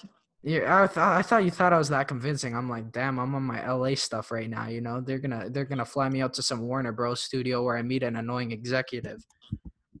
But yeah, no, the first song What's is funny? called Okay, the first song is called um, "New Dropout," and then the second song is called um, I don't know, some Cash Money stuff, and then then the third song is called um, "Derivative of What Everyone Else Is Doing." I Yeah. like Cash Money stuff as the name of a trap song. That sounds like it would be lit. That, that's a top ten right there. Cash Money stuff. Get like Travis that. on that. Get Travis Scott on that. You know, all the all the fun stuff you get. Juice WRLD postmortem, of course. Yeah, man. They have them on an AI. Well, they, did you hear about like they uh, the studio announced that they casted they they cast James Dean as an actor in their movie. They were gonna CGI James Dean into their movie. Fine if you CGI James Dean into it, but you can't say that you casted him. No, no, they said they like made this whole statement about how they're um, putting James Dean in the movie. It's like this dude's dead, and he's like, yeah, he's gonna be. So basically, we can just revive anyone at this point through technology, which is a scary thing. Well, I should probably give up on acting because anybody who's already come before me is probably a better actor. Yeah, like uh, who I don't know who's a who's a standout actor. Like I don't know, are they gonna bring AI Orson Welles back to do you know a, a new movie? Gone with Louis the Tide. Yeah. look, they'll probably Well, no, Gone with- Orson Welles so that they did- can get the post-mortem action. Orson Welles didn't do Gone with the Wind. Why did I say Gone with the Wind? I was thinking of he did Citizen Kane. That's that's it. But yeah, Ah, Louis. C.K. Yeah, they're gonna get Louis C.K. Um, they're gonna create a CGI version of Louis C.K. Louis C.K. can go retire on his own and you know um, be with his family and all that stuff. And then they're gonna make the Louis C.K. version uh, in CGI. He's just gonna cause a bunch of controversy, uh, stir up a bunch of problems, and there he's gonna be you know the example of what's wrong in the world. Yeah, I remember that movie about Louis C.K.'s life, uh, post mortem, of course. Um, that really hit me in the emotions, and it was that time that he was masturbating, and it just, it just, it made it. I cried. You cried. I know that. No, I didn't. You didn't cry during that. You're not no, human. I You're wasn't into human. it. I wasn't I was into so- it. It was. It was one of the. I can't. I can't continue that. Louis Yeah. C.K.'s ridiculous. Yeah. No, we're not gonna. You don't like Louis C.K.? No, we're we're not talking about any famous comedians. For me, I'm not gonna do that. Yeah, yeah, that's that's a that's a smart move. At all. That's a smart move. That's a smart move. But Let's just not do that. Let's just not. Shout out Louis C.K. Actually, I, I actually Shout really like. I actually really like the guy's stand up. Like that was a dumb bit about Louis C.K. Um, I don't know. Is Louis C.K. an intimidating guy? I don't know. Pete Davidson did a bit about him that wasn't really well received. Louis has a solid group of fans. You know. Wasn't well received? What do you mean?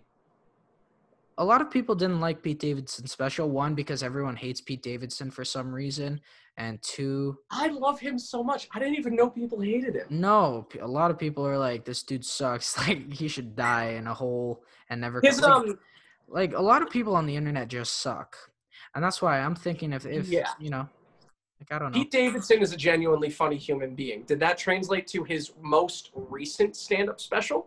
I don't know. Maybe not. Um, like the demeanor was it. super awkward and stuff like that. Like He seemed a little bit nervous when he was on stage, uh, but that's also part of his persona. That, that's kind of part of his like cult of personality, right? And he, yeah, uh, King of Staten Island was good. At least his performance. I think it ran a bit too long. I love that movie so much. How about you? Um, I was disappointed. Disappointed. I think yeah, I don't know. Too long. There were some weird shots that threw me off. Like there was some awkward POV, like shots of Bill Burr's face, like right in your thing, and you see this bright uh, orange mustache. And I'm like, So it's so weird that you say that because I obviously lived for the Bill Burr cameos in every single as many. no, it wasn't a cameo. He had like a legit role in that. Like he, he Oh, was one of the he's like one of the best one of if not the best part of the movie aside from Pete Davidson. But like the movie didn't have a story. Like you it's an it's an impossible movie to spoil. Like there's not a lot of growth in the character. He just does stuff. He um um huh. Like so, it's two hours and seventeen minutes. Where does he start? Where does he finish? Like where does he start? Where does he finish? Well, I mean, he starts on Staten Island and he ends up uh, on the Staten Island ferry, uh, going into you know Manhattan.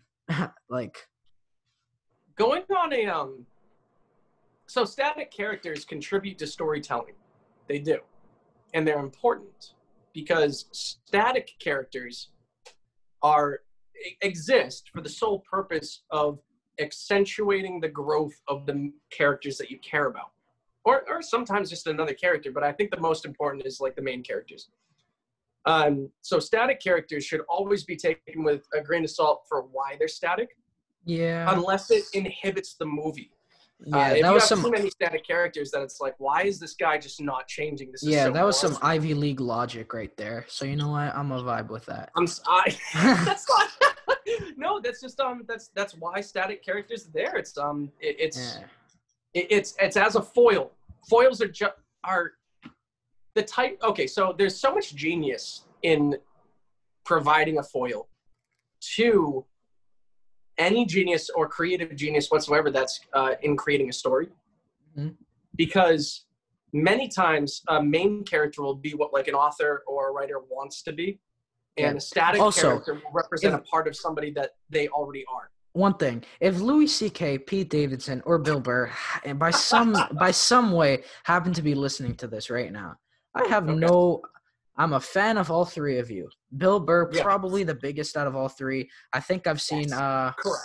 I think I've seen Paper Tiger, and uh, I've listened to a bunch of his albums on Thing. I've watched F is for Family over and over a ton. I'm sorry you feel that way. Hopefully, I'm not butchering the titles, so I just seem like I'm like posturing as a fan or something like that. It is fairly You're you know. forgetting you people are all the same, which is also yeah. You people are all, are all the same.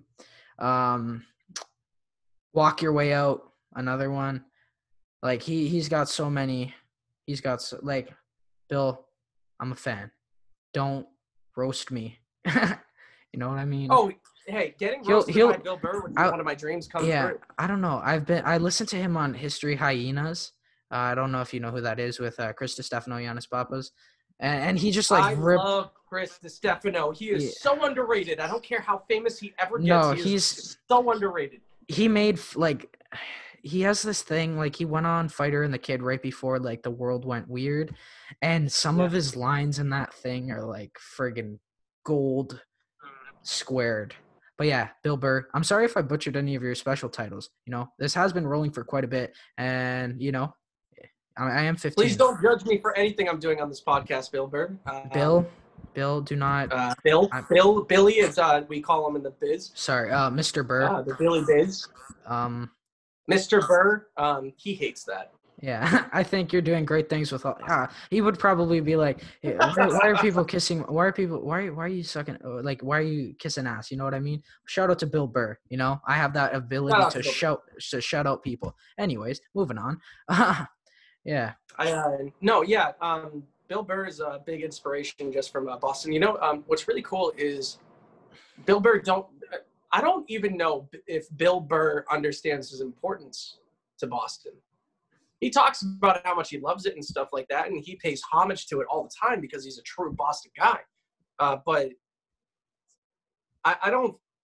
I guess it's one of those things that's like when you're as you're living, how are you supposed to know how important you are?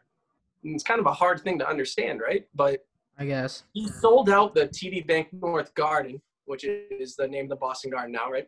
Yeah, And I was Ubering at the time, just going to open mics all, as much as I could. Uh, but before the open mic started, and uh, before I even started going to open mics, I started Ubering. Uh, just for the freedom. It was good money in Boston, horrible money in California. Don't do it here. Oh my God, awful. yeah, Uh, but in Boston, it was easy. I was making stupid money. And I remember driving around during a Celtics playoff game. No, not even a Celtics playoff game. It was just a Celtics Oklahoma City Thunder game. And this is NBA. Um, Celtics came back a ridiculous, like 24 points or something to win. And nobody thought they would because there was 12. They had to come back by like 12 or 10 points with an impossibly small amount of time. And they did it to win the game. And I was outside of the garden waiting for people to come out to drive them. And what ended up happening was I was listening to the game on the radio, and a bunch of people left early because it was obviously impossible for the Celtics to win. And a bunch of people flooded around my car to listen to the radio because I was screaming at people. I'm like, "You don't get it! It, it look, we might come back. It's getting better." And I'm I'm shouting at people, and so Yeah. I'm in the middle of that street, uh, right next to the garden, uh, right in front of a oh I forget the name of the bar. Whatever, doesn't matter.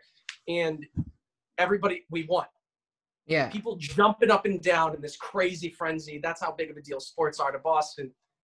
And without that one part of like people chilling around my car, that mentality, that energy, people jumping up and down in front of the streets excited, uh, people packing the bars was exactly what it was like the first time that Bill Burr sold out the garden mhm, and people still talk about it.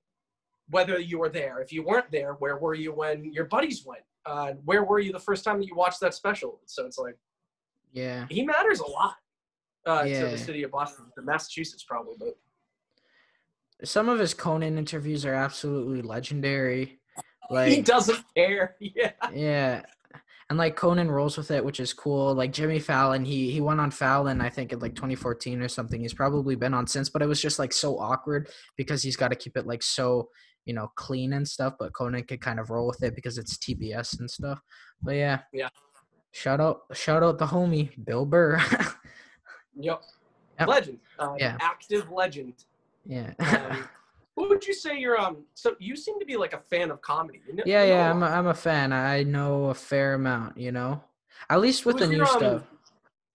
Let's do a top five. I don't want to be interview esque. I know that's not really like your Uh, thing. I but I, don't want know to do a top five.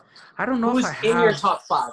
Doesn't have to be an order or anything like that. But if you had to scramble up Okay, Burr, five Chappelle. Okay, uh, in no specific order. Uh, Burr, Chappelle, Mulaney, um, Tom Segura. Why not throw him in there? He's great. And I'm I'm trying to think. Of okay, fourth. okay, hell yeah. Like I don't even know. It's really odd to say. Like I'm trying to think of like ones that I've like listened to repeatedly just because I really like have a soft spot for them. And damn, I don't know. Let's go. Maybe Carlin. Oh, I'll do that. I'll do that. George Carlin. Okay. Do. Can I ask you a um, genuine question? How many of Carlin's specials have you seen? Um, Or is it mostly YouTube clips? It's mostly YouTube clips. I have Class Clown on vinyl, but I bought it to say I bought it. But like What? Okay. What's your because I don't because I don't dude? have a I don't have a I don't have a proper um vinyl record player. The one I have is like one of those crappy Crosley ones, so I don't want to wreck the record. What got you into comedy? I'm very Um, intrigued now. The fact that you have a Carlin vinyl is very intriguing to me. It's Mm. got to be to your audience. I don't know if you've talked about it in one of No, like I have a vinyl collection. I have a small vinyl collection. I have some Monty Python records that I just bought to like have. Um, I haven't really listened to them. Once But you're again, too young to have that stuff or to like appreciate it according to the rest of the world. Obviously, you are. I think if Carlin was them. around, I think but if Carlin, I think if Carlin was around today, a lot of people would love him. You know, like I think he would be huge, like maybe even bigger than he was before. And that might be dumb to say, but like I don't know, his voice is really missing. So I think that whole argument about you're too young to appreciate it is, is kind of silly. Um, not to like attack you or anything.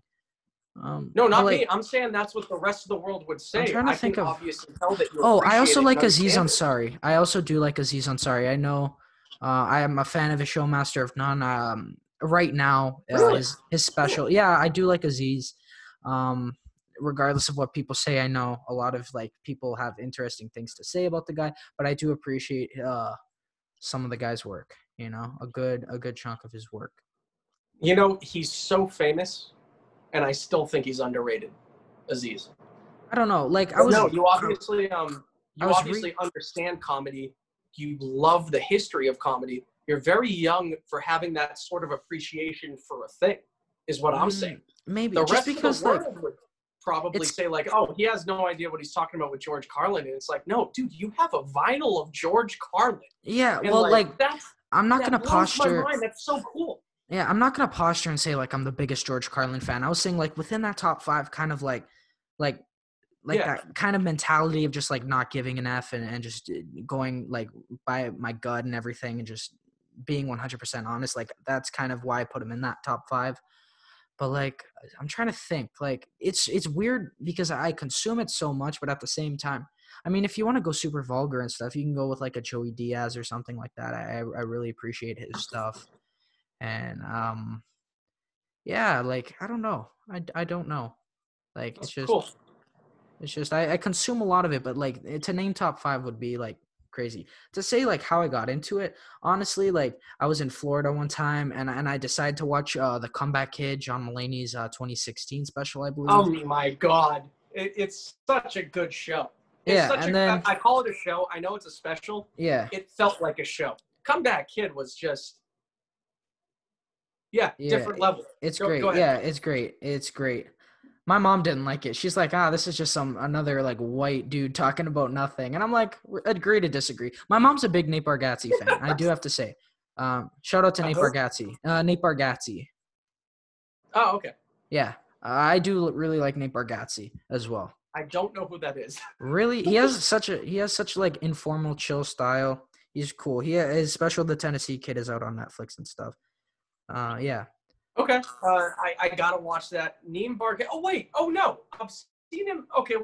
Wait. Nate Bargatze. Oh, also, I, I'm a big fan of Mark Normand. I'm really like into N A Mark. T Nor- E, right? yeah, N A T E. Oh. Mark Normand is a legend in the making. Absolutely. But I know who Nate Bargatze is. I'm sorry. Yeah. I heard Um, you I also thought you like said Sam Nima. Yeah, no, no, no. It's okay. Who cares? If, if you like, if you didn't pick up on that, it's like I'm sure Nate Bargatze, number one, isn't listening, and two, I don't, I don't- think the guy would necessarily be offended. No, Nate But yeah, Bargatze is actually like like I can spell his last name. I see his clips all over Instagram. I have yeah, he watch he's one of got his specials. Instagram. He's got Instagram on lock right now. Yeah. Uh, well, good. Mark Normand and Sam Morril do as well. Yeah. Uh, I'm I I'm actually I brag to people because I'm on Sam Morril's like community text thing. You, you know Oh, that yeah, sort yeah. of fad that's going on. Yeah, everyone's doing that. He's replied to me twice. really, like personally. Just Do you know Just- that's him though? just say yeah. Uh, That's it's, cool. It might be, dude. Who the fuck knows? Yeah, I don't I don't know if Sam I'm- Morril's I'm like assuming it is because he says it is, but I don't know if Sam Morril's like, you know, hiring people. You know what? There are many social media agencies that could be running that, but like, I don't know. I don't know. Shout out to Sam Morril. I, I watched the special. It's friggin' solid. It's it's it's more it's than solid. Ram. It's like it's it's in comparison to like Netflix is just kind of like throwing around specials, and a lot of people are like, oh, it's not the same anymore. But like whatever the the game is changing and stuff. But in terms of like a free special, even Joe List just put a, a special. I haven't seen all of it, but like there's something about that New York style where they just like ram jokes in nonstop. Like the the proficiency in their joke writing is like there's a different level of artistry between like a New York comic and LA comic, and that's nothing against like LA comics. And I'm not talking about like the average like you know like underground open mic or like um getting development spots or things like that. But there just seems to be like I don't know because there's like a misery in the atmosphere you could say in, in New York, and this could be ignorant to say, but like th- the artistry might be better, and in LA there's like a better grasp of the business of it. I could be wrong, but yeah. Hmm. It depends. Uh, that's actually an astute observation. It really is. Uh, the thing, the problem is, is that LA is commercialized. Yeah, everything. There are incredible artists here, but Tim Dillon, another one. they Sorry. get commercialized, and that's the issue. So if you're coming out of Toronto, as an example, if you're coming out of Boston, if you're coming out of um, th- th- then you might be uh, you seem less commercialized because the people that are making it out of there are the absolute best of the best that Yeah. get famous there. And in LA, you're you're a, a quick drive to the producer. It's just beneficial for them to like you know figure out who around them they can advertise and get big. So the people from LA, the, the people the people that you tend to see from LA tend to be more commercialized types of comedy, but there are so many amazing artists that don't get picked up from there as well. Yeah. But some of them do. But what you're observing and what you're like seeing is totally true. Most of the pe- most of the LA comics have a very commercialized style. yeah. And when you're what you're seeing from New York is with that quick joke writing, I would argue that's because of the presence of SNL. I mean, obviously New York City is huge Maybe with old stand-up SNL. comedy, Maybe- especially underground. SNL does not have nearly the influence as it did uh, back in the day. Like Not uh, anymore. SNL's kind of SNL's kind of trash now. You could you could go about saying that. Like that, I don't even think that's a love that bold take. that. Like the whole thing with the Shane Gillis thing, like that whole Yeah. situation, like it just proves that they're kind of just like very corporate at this point. It's all about the advertising, all all that all that stuff. If I ever got a writing spot on SNL in It's it's also the like year of our difficult. Lord Jesus Christ our Savior, uh, 2020. I can only imagine how difficult it would be because they're on a mainstream network. yeah, Things that people like about comedy is that it pushes boundaries. And the They issue with SNL, I think, is that they literally aren't allowed to. and they mhm. have to do with what they have and that's been the decline what's in viewership and ratings all of that stuff what is cool is that SNL keeps churning out extremely talented comedy actors and writers, Yeah, like Melissa. which is uh, interesting because which is interesting, Villaseñor is because a lot of people aren't happy with the SNL product itself, which I, I totally don't blame you for having that opinion either. I think the product that SNL creates every now and then, Like, like, they have some right now, banger sketches. super Like subpar compared to older years. Yeah, but it, it becomes like there's also like like they have a different like style of, of joke writing kind of thing. Like they have like the those Ivy League like ultra like isn't Colin Jost like Harvard stuff. So they have like these Ivy League guys, and they kind of figured out the math to comedy, and you could kind of see that with like Seth Meyers and Late Night, where you have to churn out monologues on the daily, right? And this is Yep. just kind of an outsider looking in, but they found a like a math to comedy where it's like set up uh, uh, you know, and then and then a misdirect, and there's kind of like a list of options within what could be the misdirect, and, that's what they pick, and and then they just go through the list, and that's what the monologue is.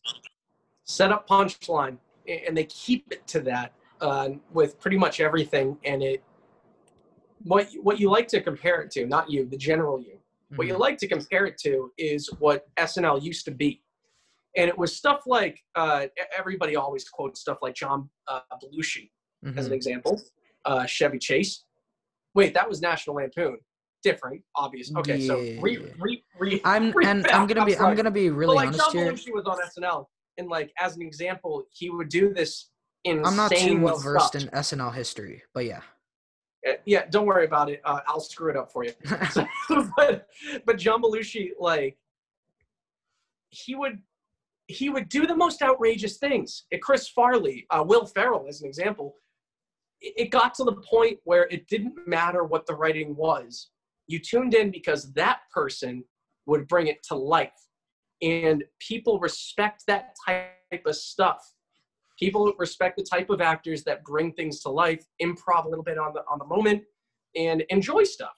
And, and what I think SNL has become that a lot of people are worried about when they watch it and they kind of see, sense it is that there is so much censorship with SNL that there is no improv anymore. You can see them reading the cue cards. yeah, and that makes all- it less fun. It's way more fun thinking that they they have to read that cue card and they fuck up, or, Yeah. or or they improv the situation because that cue card just wasn't funny enough.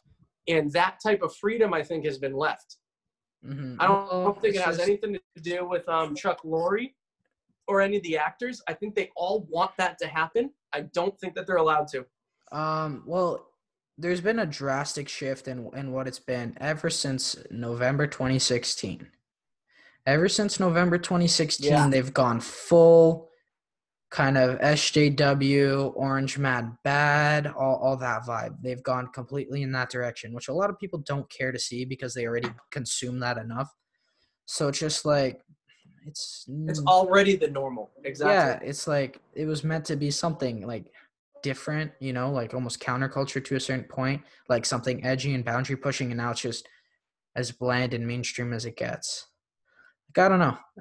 Like whenever like Mulaney comes back on, you can tell there's like a different vibe of that episode. You know? You know what I mean? Yep. Like it's a bit mundane. It's and also it's like he's the how are they going to adapt to a pandemic? Like, Yeah. are they going to have a bubble situation where it's like no interaction and you're just strictly like in this thing? You know what I mean? that's uh. that- Like, you great can't have one of those show. all around. I It's like, it's like you can't. What Andrew Schulz is doing right now is like the perfect way to adapt to like a pandemic. I don't know if you've seen his five minute things. Oh, of Yeah. course I have. His um you, you know what's cool about the Andrew Schulz thing? What? It's not new. It's not new at all. No, he's That's taken what the like makes the, it so cool. the monologue format and he doesn't have any political affiliations and he's not owned by anyone or or their beliefs and doesn't have to push any rhetoric so I can just kind of pew pew on both sides go off on both sides and, you have some good comedy Yep. It's good comedy, unfiltered. yeah Uh, stuff that I hope that a lot of comedians strive to be. It's stuff that I hope to be. Um, I am just unfortunately a very liberal person. uh, for the fact that like you know I mean I grew up like bisexual and shit like that, and my own personal experiences tend to make me more leftist. That's it. It- It's just like uh, the, the idea of like I understand where a lot of those disenfranchised groups come from. Mm. Uh, I I have to side with them more often than not. Not hundred percent of the time. Uh, I think That's there's like- a lot of things that are a little bit more centrist than other people believe. But when it comes to comedy, Andrew Schulz, the idea of not giving a folk, uh, a folk, Schulz yeah. the idea of not giving a fuck about those types of things and just trying to make as many jokes as possible uh, with the type of monologue that he does with the little like uh, things and the side panel right here, that's not new. That's been YouTube since the dawn of YouTube monologues. And Yeah. there's so many people that have done it. The two things that are unique about Andrew Schulz's is that one, he doesn't have any cuts. Well, His- yeah, his he cuts does. But they're very subtle and they're the whole what? thing live. Mm, What? there are cuts. There are some different camera angles, but yeah, it's like crazy like the volume of jokes. Like that New York joke writing style is clearly there because you know he is a New York comic But- and all that. All that yeah. That's true. But if you were to compare it to like old YouTube or, or even current YouTube or just in general everything that's been like it, that format is very used.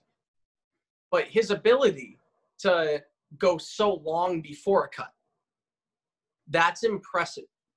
For him to be able to stare at you, stare at the camera, and just go. I don't know if there's a teleprompter, even if there is. Incredible stuff Yeah. and that takes comedic talent. Uh, that takes uh, being in the moment talent. Not only memorizing your lines, but it's so complicated to go for as long as he does without the sort of side cuts. Or well, there people. are some side like that. cuts. There are a few. It's, but it's they're very not- talented. It, it's just talented, and people appreciate that. No, the guy's content is great, but it's like late night has adapted. Like there's this YouTuber, I, I don't know his name, but he had a really good video on like has late night become better as a result of the pandemic? Kind of. Like I I crapped on Seth Meyers two episodes back, and it's like I didn't I kind of didn't have a full understanding of what the show is, but like some of the bits are better. Conan's doing some interesting stuff out of the Largo Theater. Um, Colbert is doing Okay. his thing.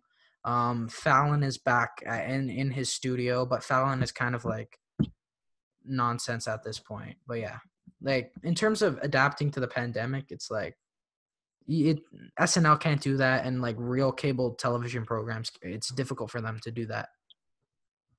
Well, what's the one that you would tell people to go see right now? Like, what Uh, do you I mean? mean, you got Andrew Schulz. My show. That's what you need to see. Version of a late night. That's what you need to see. nights. This show. That's what you need to watch. This There show. you fucking go, baby. Yeah. Let's go. support this show. You know what? Because uh, we're inherit inheriting an economy that sucks. So if you want to support, even if your friend if your friend has a t-shirt business and he's really passionate about them, support him, Eh, or so her, whatever whatever the term is nowadays. I, I you know all, all that stuff. Yeah, Hey, I just, got merch that just launched. Uh, two. Uh, what day is it? Tuesday. Two Mm. days ago.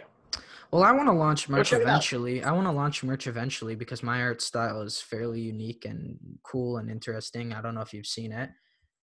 I yeah. haven't. the art style, like the the logo and like the episode art that I do, it's That's it's- all you. You yeah, did that-. You yeah, that's all me. That's all me. I didn't. I don't pay anybody. I'm a cheap mofo, as it goes. I'm the exact same type of person when it comes to all of that original artwork. Yeah, I'm gonna I- do it myself. I did it for all my shirts, uh, the underwear, like fucking everything. Yeah, Everything is me. So I get that. Cool. yeah. Good I you. also like don't want to pay somebody else to like screw up my creative process. Yeah, Exactly. Yeah. It's like when everything is kind of put into perspective nowadays. It's like, why am I gonna waste my time not doing things my way? You know what I mean? It- it's just funny that you say that because so many people waste time doing it not their way. Yeah. And it's like, what are you even doing? Like I talked about with the TikTok thing, that was weird. That you just did a jump cut. Mm-hmm. No. Nobody's yeah. gonna believe that that sentence was continuous. But anyway, No, no, because my camera but just died, so I got to transition to the integrated webcam. So Oh, yeah, okay, good. yeah, Um, you've made it to the second portion. It's all right. Yeah, uh, In the thumbnail, they're gonna see the nice picture anyway, so it's like, what do I care? Yeah, fuck. It- honestly, I don't wanna so say much my of- fan. It's weird, dude. I don't want to say f my fans, but yeah, I, I just think about life and No, how, not know- fuck your fans. yeah, but you know, This f is a big game. thing that I genuinely believe in. Genuinely believe in. Uh, the idea of fuck 'em, that, that sentence, that vibe, Mhm. matters so much in being yourself in general. It has nothing to do with the, your fans. Respect your fans. Mhm. But what you want your fans to be is fans of you and not fans of something that you're trying to uh, uh, be that's not you. I'm not talking profession. I'm not talking professional podcaster. I'm not talking anything else. You are presenting what you believe is the best version of yourself. And people are fans of that, of you. So not fuck them as in fuck your fans. I'm saying fuck them as in like the people that don't care, the people that don't consume, that don't want to consume. The the people that think that like whatever you're doing is bad. Those uh, people call them haters. I think it's a, a larger group because nobody's universally popular completely. Hmm. But the idea of fuck them. If you go into most things like that, you can still take into your uh, in, into account your audience, which obviously every stand-up comedian has to do. You know that. Uh, just seeing any stand-up comedian go onto YouTube and show heck, how they deal with hecklers. Take your audience into consideration. It's not just the heckler you're acknowledging; you're acknowledging the entire audience's point of view. Same exact thing with YouTube. Same exact thing with with everything. But you're staying true to yourself. And the only way to stay true to yourself and not copy somebody else or copy things that you feel like might work in a situation because other people did it Yeah, is the attitude of fuck it. yeah. My philosophy is stay jaded. But no, no, your fans love you for you.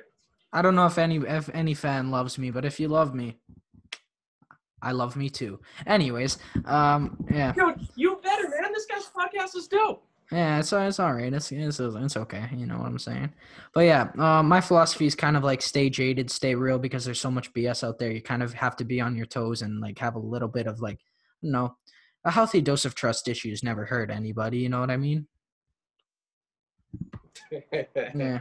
I, I mean, you're, you're you're talking to a member of the LGBTQ community, so correct. Yeah. I Do you feel like that's that annoying that you are you like? Do you think that's annoying though? Because everyone's like, I identify as X, Y, and Z. I'm uh, I'm uh, this is my heritage. You know, that's kind of like the first thing you talk about. Do you like? Do you find it annoying that you always have to like bring an identity to things and like you might not you might not be able to just be like Paul, the, uh, Paul the dude. You have to be like Paul the dude who also happens to be um, a bisexual man.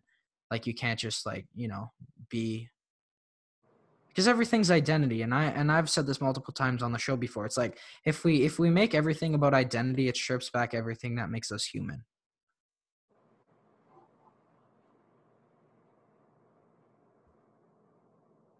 Hmm. So, um, you've probably heard. I don't know. so I want to frame this the correct way, and so taking the audience into consideration. Uh, Yeah. I will. I will not change who I am as a person or my views at all, but in how I present it, I'm intrigued by the place that you came from, because it is annoying to have labels, and you seem like the type of person that hates labels.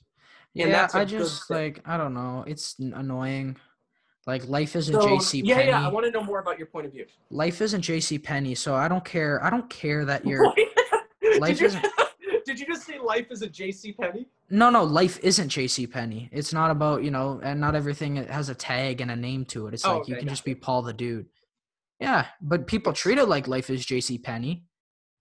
you know? Yes. Okay. I, I I've never heard that sentence. Yeah, I just came up with it now. I'm, I'm, a, I'm, a. I'm, a, I'm, a, I'm a comedic mastermind. If you haven't seen already, you know, a little bit snarky, but I'm wearing like this. Columbia dad jacket, which is super cozy. Considering like today we've had fall weather, but anyways, um, I don't know. I just don't like. It's an. It annoys me when like people like make everything. It, it's almost like don't take this the wrong way, but like when people are like I identify as X, Y, and Z, and they nonstop like talk about it, it's almost like compensating for a lack of personality. And I'm not saying that they don't identify as that and that's not important to who they are. I'm just saying that like it's not everything that you are. Like you're you're not you're not bisexual Paul. you're you're Paul who who's passionate about X, Y, and Z, who who uh, loves his family, who has uh, desires and dreams in the world, who just happens to fall in this category. I I I love your point of view because I know I'm So, I'm a I'm a from a- I'm a I'm a gem. I'm a gem. But anyways, I'm saying I love your point of view because, um, so if I'm being completely honest, right, about it, and which I strive to be at all times, you have the correct attitude towards it. So I'm not, I'm not, as as South Park says, I am not the Jesse Jackson of gay people or anything like that. I am not the Jesse Jackson of LGBTQ, and he's Yeah. not the Jesse Jack. He's not. What is the that? What's emperor black people? who's Jesse I'm Jackson? like- Jesse Jackson? Why am I drawing a blank there? What does that mean? He's I um, Google it. Doesn't matter. Doesn't All matter. right. Point is, hopefully hopefully doesn't matter. Point is, is that like I was um, like that was like some boomer to zoomer thing. It's just like go, just Google it. Get out of get out of my hair. Just just Google it, dude. Uh, it's well, at your wanted to blow fingertips. You, you, you stupid millennials. Je- Jesse Jackson fingertips. was a very Jesse Jackson was a very, very, very, very vocal person on black issues. That's all. Uh, and he obviously had an entire career behind that as well, but he was also Sorry sorry if I And the joke in South Park in that episode was that like um, people are just trying to do what Jesse Jackson says. And Yeah. it's like Jesse Jackson is not the emperor of black people. yeah. it's like just because Jesse Jackson accepts your apology doesn't mean that everybody else does because you said the N word. Like it- it's just like that that concept. What, What you're do you- is you're saying that sexuality isn't a big deal and it's annoying to see that people don't that that, that people have that part of them identify them as an entire human being. Is that what you're saying? Yeah, it's just like it's the first thing people say nowadays. Or it's like even if people like have anxiety, it's like if a kid has ADD, it's like that's the first thing. It's like, oh, I'm medicated, I'm on ADD, ha ha ha. Or it's like I have OCD. How many people do? How many people do make that joke? It's like I have OCD. It's like no, you're compensating. Yep. Sorry, like I, that's just the way I see it. Like everybody has these It's feelings. not a lack of personality. no, enlighten me. It's not a lack of identity.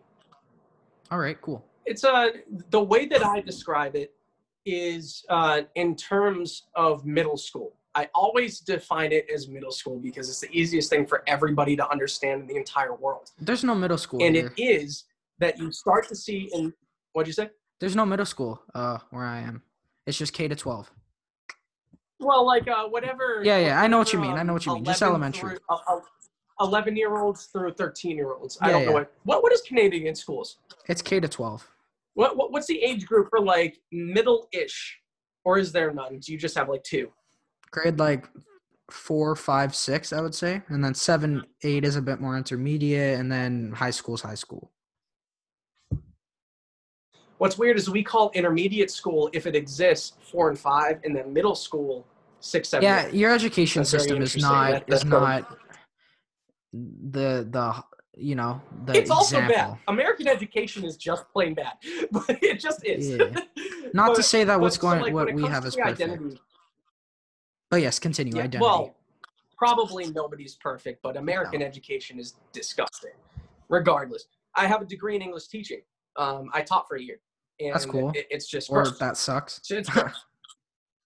It, it's so gross. Uh, it doesn't matter uh, ifs, ands, or buts. It doesn't matter what school you go to. It's bad inherently from where they come from. That's it. Mhm. It's just bad. And there, there's there's any argument against it wins because it's so bad. yeah. At that point, you got to change. But since you don't change at all, what, what what are you expecting out of kids? Anyways, Mhm. regardless of that, in terms of identity with like the whole sexuality thing or like ADHD, uh, What shouldn't I'm like those are just two separate examples that I just came up with off the dome. completely different situations. It, it's it's things about somebody that they cannot change All the that make them different from other people. Yeah, all the words. That's what I say. All the words. All the disclaimers that you have to say. Just say all the words and get it over with. Let's be real. Yeah, Let, let's pretend that we said them all. Doesn't matter. Yeah. Uh, it does matter. Whatever. Fuck it. Yeah. Point is, is that with the LGBTQA, uh, what a lot of people Well, call the alphabet community now, right? yeah, yeah. The uh, because it's every letter. Um, Well, they threw ally the in there. It's like, Al, um, yeah, why? Why? That's not an orientation. That's not what they had to add it because there's so many people against it. Is it The Maybe. concept, You know. the reason why so many kids in middle school try to be the person that they look up to in a band, right? Yeah. the big reason that that happens, or a, a sports player, they, they they suddenly start dressing like their favorite sports player. They always talk about their favorite sports player. They all- all these people. It's a portion of their identity, but the reason why it matters, that matters, and people treating being LGBTQA whatever uh, as a central portion of their identity is sad. And Yeah. that's the issue that people sometimes miss. The reason why it defines them so much is because, say, you, I, I don't know anything about your I'm. I'm pretty. how you interact with people outside this type of podcast, right? I'm, I'm but pretty say basic. you were constantly lying. Well, let's say that you're constantly lying.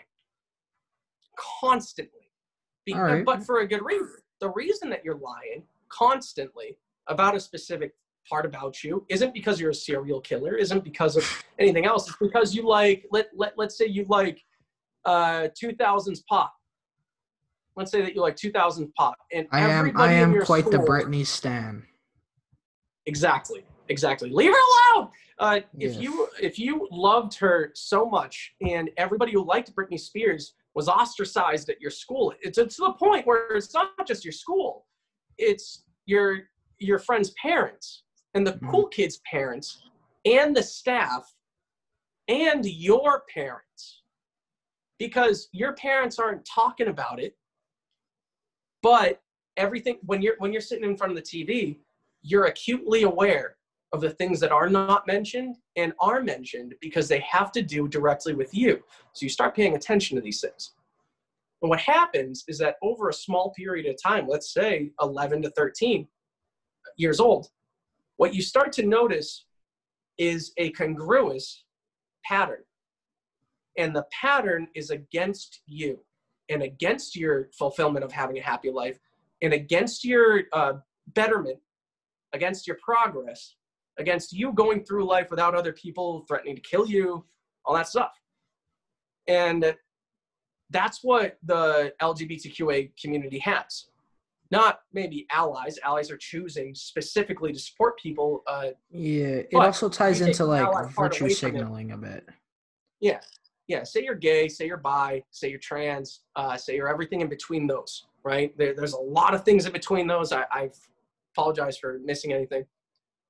That what are you gonna do? to You're you. you're a person at the end of the day. because you're defined by the thing that impacts your life the most sometimes and the thing that impacts your life the most sometimes is the thing that you're lying about the most and a lot of people Mhm. don't come out until they're 18 19 20 30 40 years old because they are so afraid of that ostracization that has been normalized so long when you're watching a tv show with your parents and a gay kid comes on or and like your dad makes a side comment making fun of him because he assumes you're straight and you'll get it right Mhm. stuff like that your mom your mom makes a comment about how excited she is for you to get your first girlfriend. She never mentions boyfriend um, or significant other or any of those words. So, because of those little things that just build up over a decade, sometimes over years, over every single day, and not to mention when you're in middle school, that's when kids learn about the word faggot. And they're calling everybody faggots as a bad word. And like, if you're if you are a faggot, then suddenly everybody hates you. And like, you realize that that word came from the gay part start to define you. And that definition, that identity, which is where that whole thing came from, I'm pretty sure, uh, goes into the rest of your life. I don't blame people anymore about having it be all of them. Because for a very long time, when you're hiding something at all times and you're constantly worried about having to lie about it, it becomes all of you. It's in every conversation that you have. You're worried about it coming out, so you're lying about it. Everything that you say misleads against it. And fuck, I mean, if you're doing that in your formative years, like your teenage years, all of your teenage years, you're lying, you're misdirecting at all times about the same thing, it becomes Mhm. part of you. It, it almost becomes, in a weird way, a religion. Hmm. and you religiously believe that you have to lie, you have to do all these things. And, and that's why those people identify so much as like, I'm not just me, I am the bisexual me, I am the gay me. And, and it's not their fault. It's just sad to see because people are more than their sexual identity. What's frustrating to see is that is the reasons why that happens. This is my entire identity is my sexuality. No, it's not. You have all you have a million other things about you. But some people just get addicted to being able to be themselves for the first time in their lives and the adrenaline rush of being able to be truthful when they finally come out wh- whenever that is that never goes away. Hmm. And they rely on it as a source of happiness as a source of dopamine levels if that makes sense Yeah. i just want a long-winded talk i'm so sorry no, uh, no, i don't I- know if you've ever looked at it in that point of view Don't apologize. I don't care. if you wanna, if you wanna vent, you vent. The I don't. This isn't this isn't cable television. Do what you want. If you're comfortable with saying it, then. well what do you think about can- anything i say it. Yeah, yeah. I, I understand your point. That like, I guess a lot of people don't can take into consideration like uh, the hiding aspect that you mentioned. Um, maybe the world could do uh with more empathy. You know what I mean? Just you know, just uh, trying to understand as opposed to like villa- villainize and just trying to antagonize everybody. And yeah, here's another aspect of that. It's like another way about of, of acceptance and being a part of the the community and just being being like you know a, like a, an average person is the ability to make jokes about something so it's like with, with this whole movement yeah. It's like you can't make jokes about this group. It's like if anything that only in a way oppresses you more because you're Sure. further put into a box. You are you are the you know the frail fragile glass object. It's like why can't somebody make a joke about gay people? I mean people do and like it, that it works. Like i'm, I'm generalizing here but it's like why can't you make a joke about these louis ck was fantastic at it. Yeah. It's like now everyone's like sorry, it's like you're not you're still a human just because you identify within, you know, the that community and and all those things. Like you still you still can get these hands eh, within a joke, you know what I mean? Like you're not it's like yeah, it's like Bill Burr Yep. talks about joking about the military. It's like same idea. It's like y y- there can't be like a protected class of i people in totally agree with that joke yep Yeah, it's like I don't I don't care. It's like and then it becomes a thing where it's like identity becomes a thing where it's like a, it protects you. It's a shield. It's like ah, you can't come at me because I'm this. And then it becomes hate speech, and then it's a problem, and then you gotta, yeah, you gotta make it, you gotta turn it into a bill, and then it becomes law, and then you, you're a piece of crap because of it. It's like, whoa, my voice just cracked there. I like that. That's fun. I, I totally agree. no, I, I totally agree with you. Um, it's a common joke in the LGBTQ community uh, to take these sort of things for granted and take Mhm. advantage of them, to Mhm. be able to be impervious. Now, I That's a- think that's a that fun word. Every oppressed group. Yeah, well, uh, it's it, they are. They're totally impervious to any scrutiny at the moment. But what's interesting that you bring up is that I think uh, most, I'm saying most because this does not include all, does not at all. All the words. most yeah. uh, temporarily oppressed groups, whatever you want to say about that, at some point they cannot become impervious anymore because from the jokes.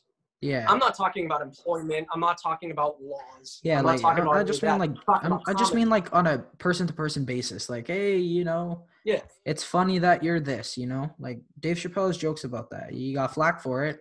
Like, you can't be a like, and and I we mean got this. on- flack for the trans jokes, dude.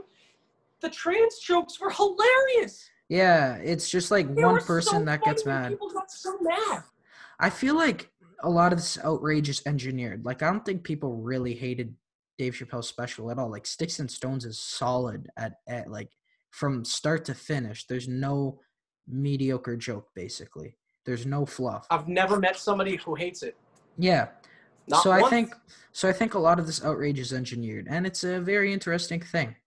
I don't know why it's engineered. I don't know what the purpose is. I get that goes back to divide and conquer.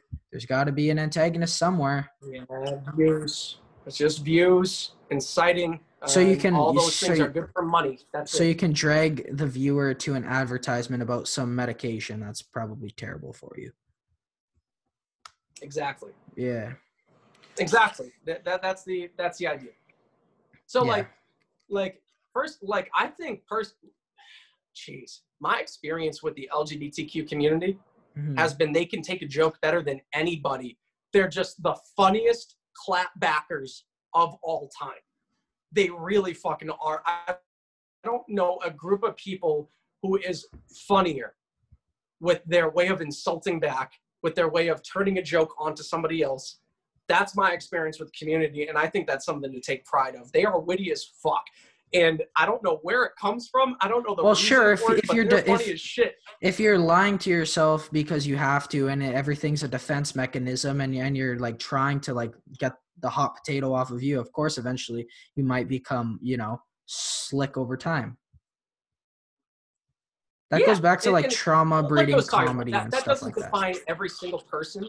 yeah some Exactly. people there's That there's, doesn't define every single person. there's probably but some enough.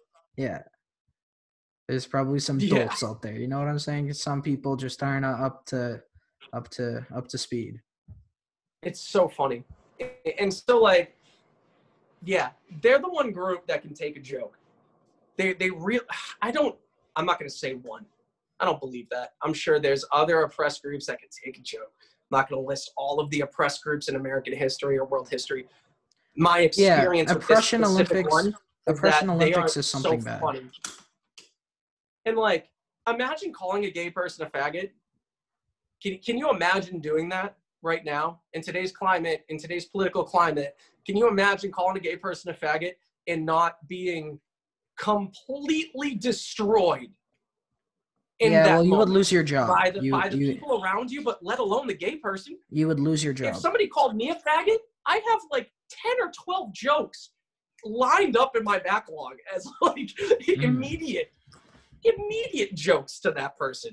It's like, oh, I see you called me a faggot. Let me roast you for the next two days. Oh, you're going to leave before then, but I'll keep doing it to my hmm. friends. I won't stop. It's hilarious. It's funny. And like, it's somebody calling a gay person the F word. Let's just call it that from now on. I'll stop saying faggot on anything. Hmm. But like, I'll just say it's the fact is, explicit. is, like, if anything, it gives it edge, and that's fine. Saying it's, like you explicit. can't- I think we're finally at that point, which I think is a moment of pride, in my opinion, where it's not only taboo to call a gay person a faggot. It's not only taboo, I don't think that it's but cool, you and are it's worried about the repercussions immediately. You're not worried about getting fired from your job. You're not worried about all of these other things that are Hmm. going to impact your life. I'm talking about if you see a gay person and you call them a faggot, you are genuinely worried about the repercussions that that person's going to do to your mental. no. They're going to destroy you. It's Maybe. the easiest thing ever to do. but I that, that's the thing about like cancel culture and stuff like that. It's like if said person gets canceled because they call somebody, uh, can you say the word for me? because they call somebody. exactly. Exactly. There's a there's a lot there's a laugh factory bit about it where it's like um this white dude who hires a black guy to say the n word for him is pretty funny. But anyways, Yep. um Almost sounds like a Dave Chappelle skit. yeah, I don't know. I don't know who it was, but it, it's funny. It's I think it's a Laugh Factory video. How's my audio quality, by the way? I pushed the ma- mic back a bit. I understand everything that you say. All right, that's good enough. Um, yeah, I the thing about cancel culture is like somebody gets canceled for calling somebody a thing, then um, it might not. They might like just harbor those feelings deep down and pass it on later on, as opposed to like having a nice learning experience. So this whole idea about eviscerating somebody because they have an they hold an offensive belief is not helpful in the long run. I agree. It's interesting. If I was walking hand in hand with my boyfriend down the streets of fucking wherever, and by the way, I, don't know how I come off.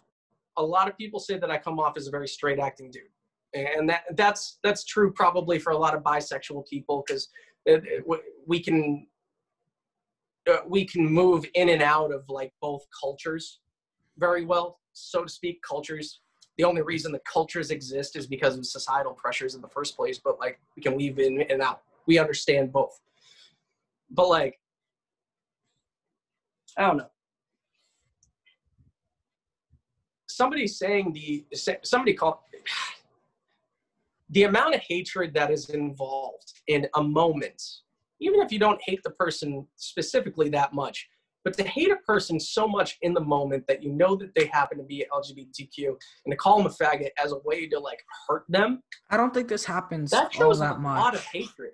Now, now, in the moment, Maybe in like Arkansas and Kentucky, maybe, maybe it happens, you know. But I don't think in like you're walking down the street and, and somebody bumps into you. It's like you're, you're holding hands with your your boyfriend. Somebody's like, hey, watch watch where you're going, faggot.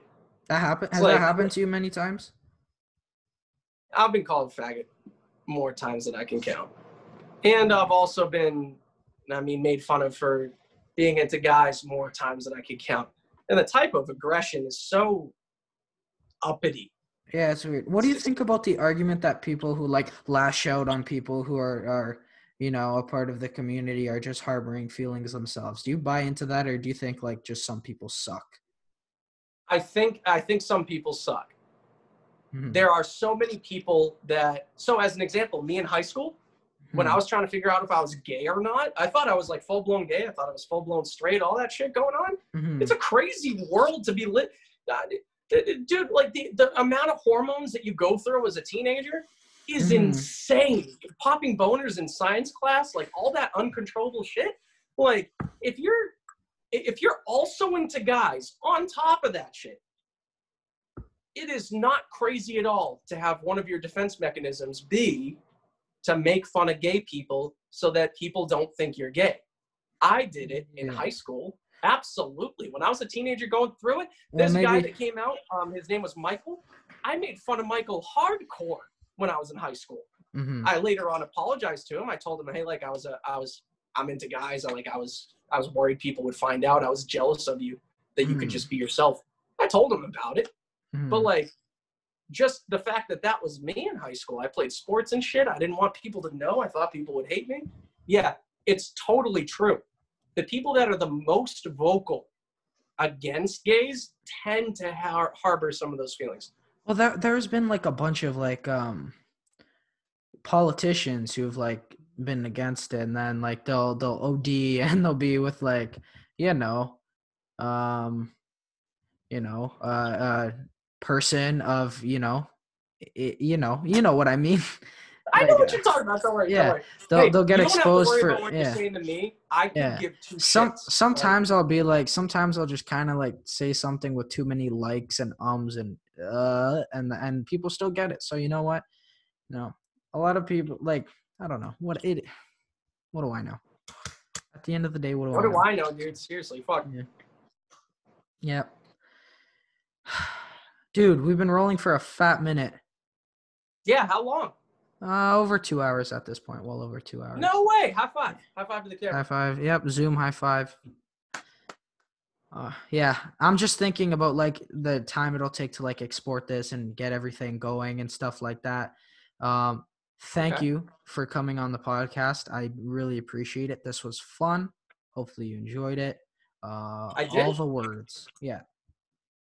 Uh, I, hope you enjoyed having me on too, man. Nah, uh, I don't know if I was like any other. Nah, you're trash, bro. I, Straight I basically, I'm a trash panda. Yeah, know. straight up, straight up whack. Like you know, like, like, uh, like low tier guest. I don't know, low tier guest, but that's okay because I hope I'm at least bottom of the pyramid. and, Like, I mean, at least give me weak Mm. level. I mean you're like ground level. You know, you might be not pyramid, but like you support the pyramid. No, I'm playing. Multigrain? Can I get multigrain? Sure. I'm Okay. just playing. Yeah, it was a pleasure having you on. Um, all the best. It is like late my time, so I also, you know, have to be a functioning individual that wakes up at normal times. But anyways, um, thank you for coming on the podcast. Hopefully you enjoyed it. Um, do you have anything to shout out and stuff like that? Um, my first, uh, so as you're, you're aware, uh, if you've trolled my content at all, uh, I am a newly paid comedian uh, and as like a job. So I am hosting a sort of interactive show on a uh, on a new live podcasting app called Stereo. Oh, and that's, that's coming cool. up. It's releasing on the August 27th.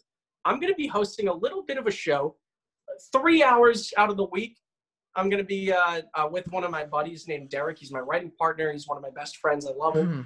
Mhm. Um, the other seven hours is going to be something called Improbable Situations, and I hope everybody downloads the app. Uh, go follow Paul Ober on it. Uh, that's me, and it's going to be fun. All right, man. Thank you for coming on the podcast. I appreciate it. All the best. Follow his Instagram, all the stuff. All right. Cheers, man. Cheers. Thanks for listening to this episode. Subscribe to the YouTube channel and check out the podcast on your favorite audio platform. All the best.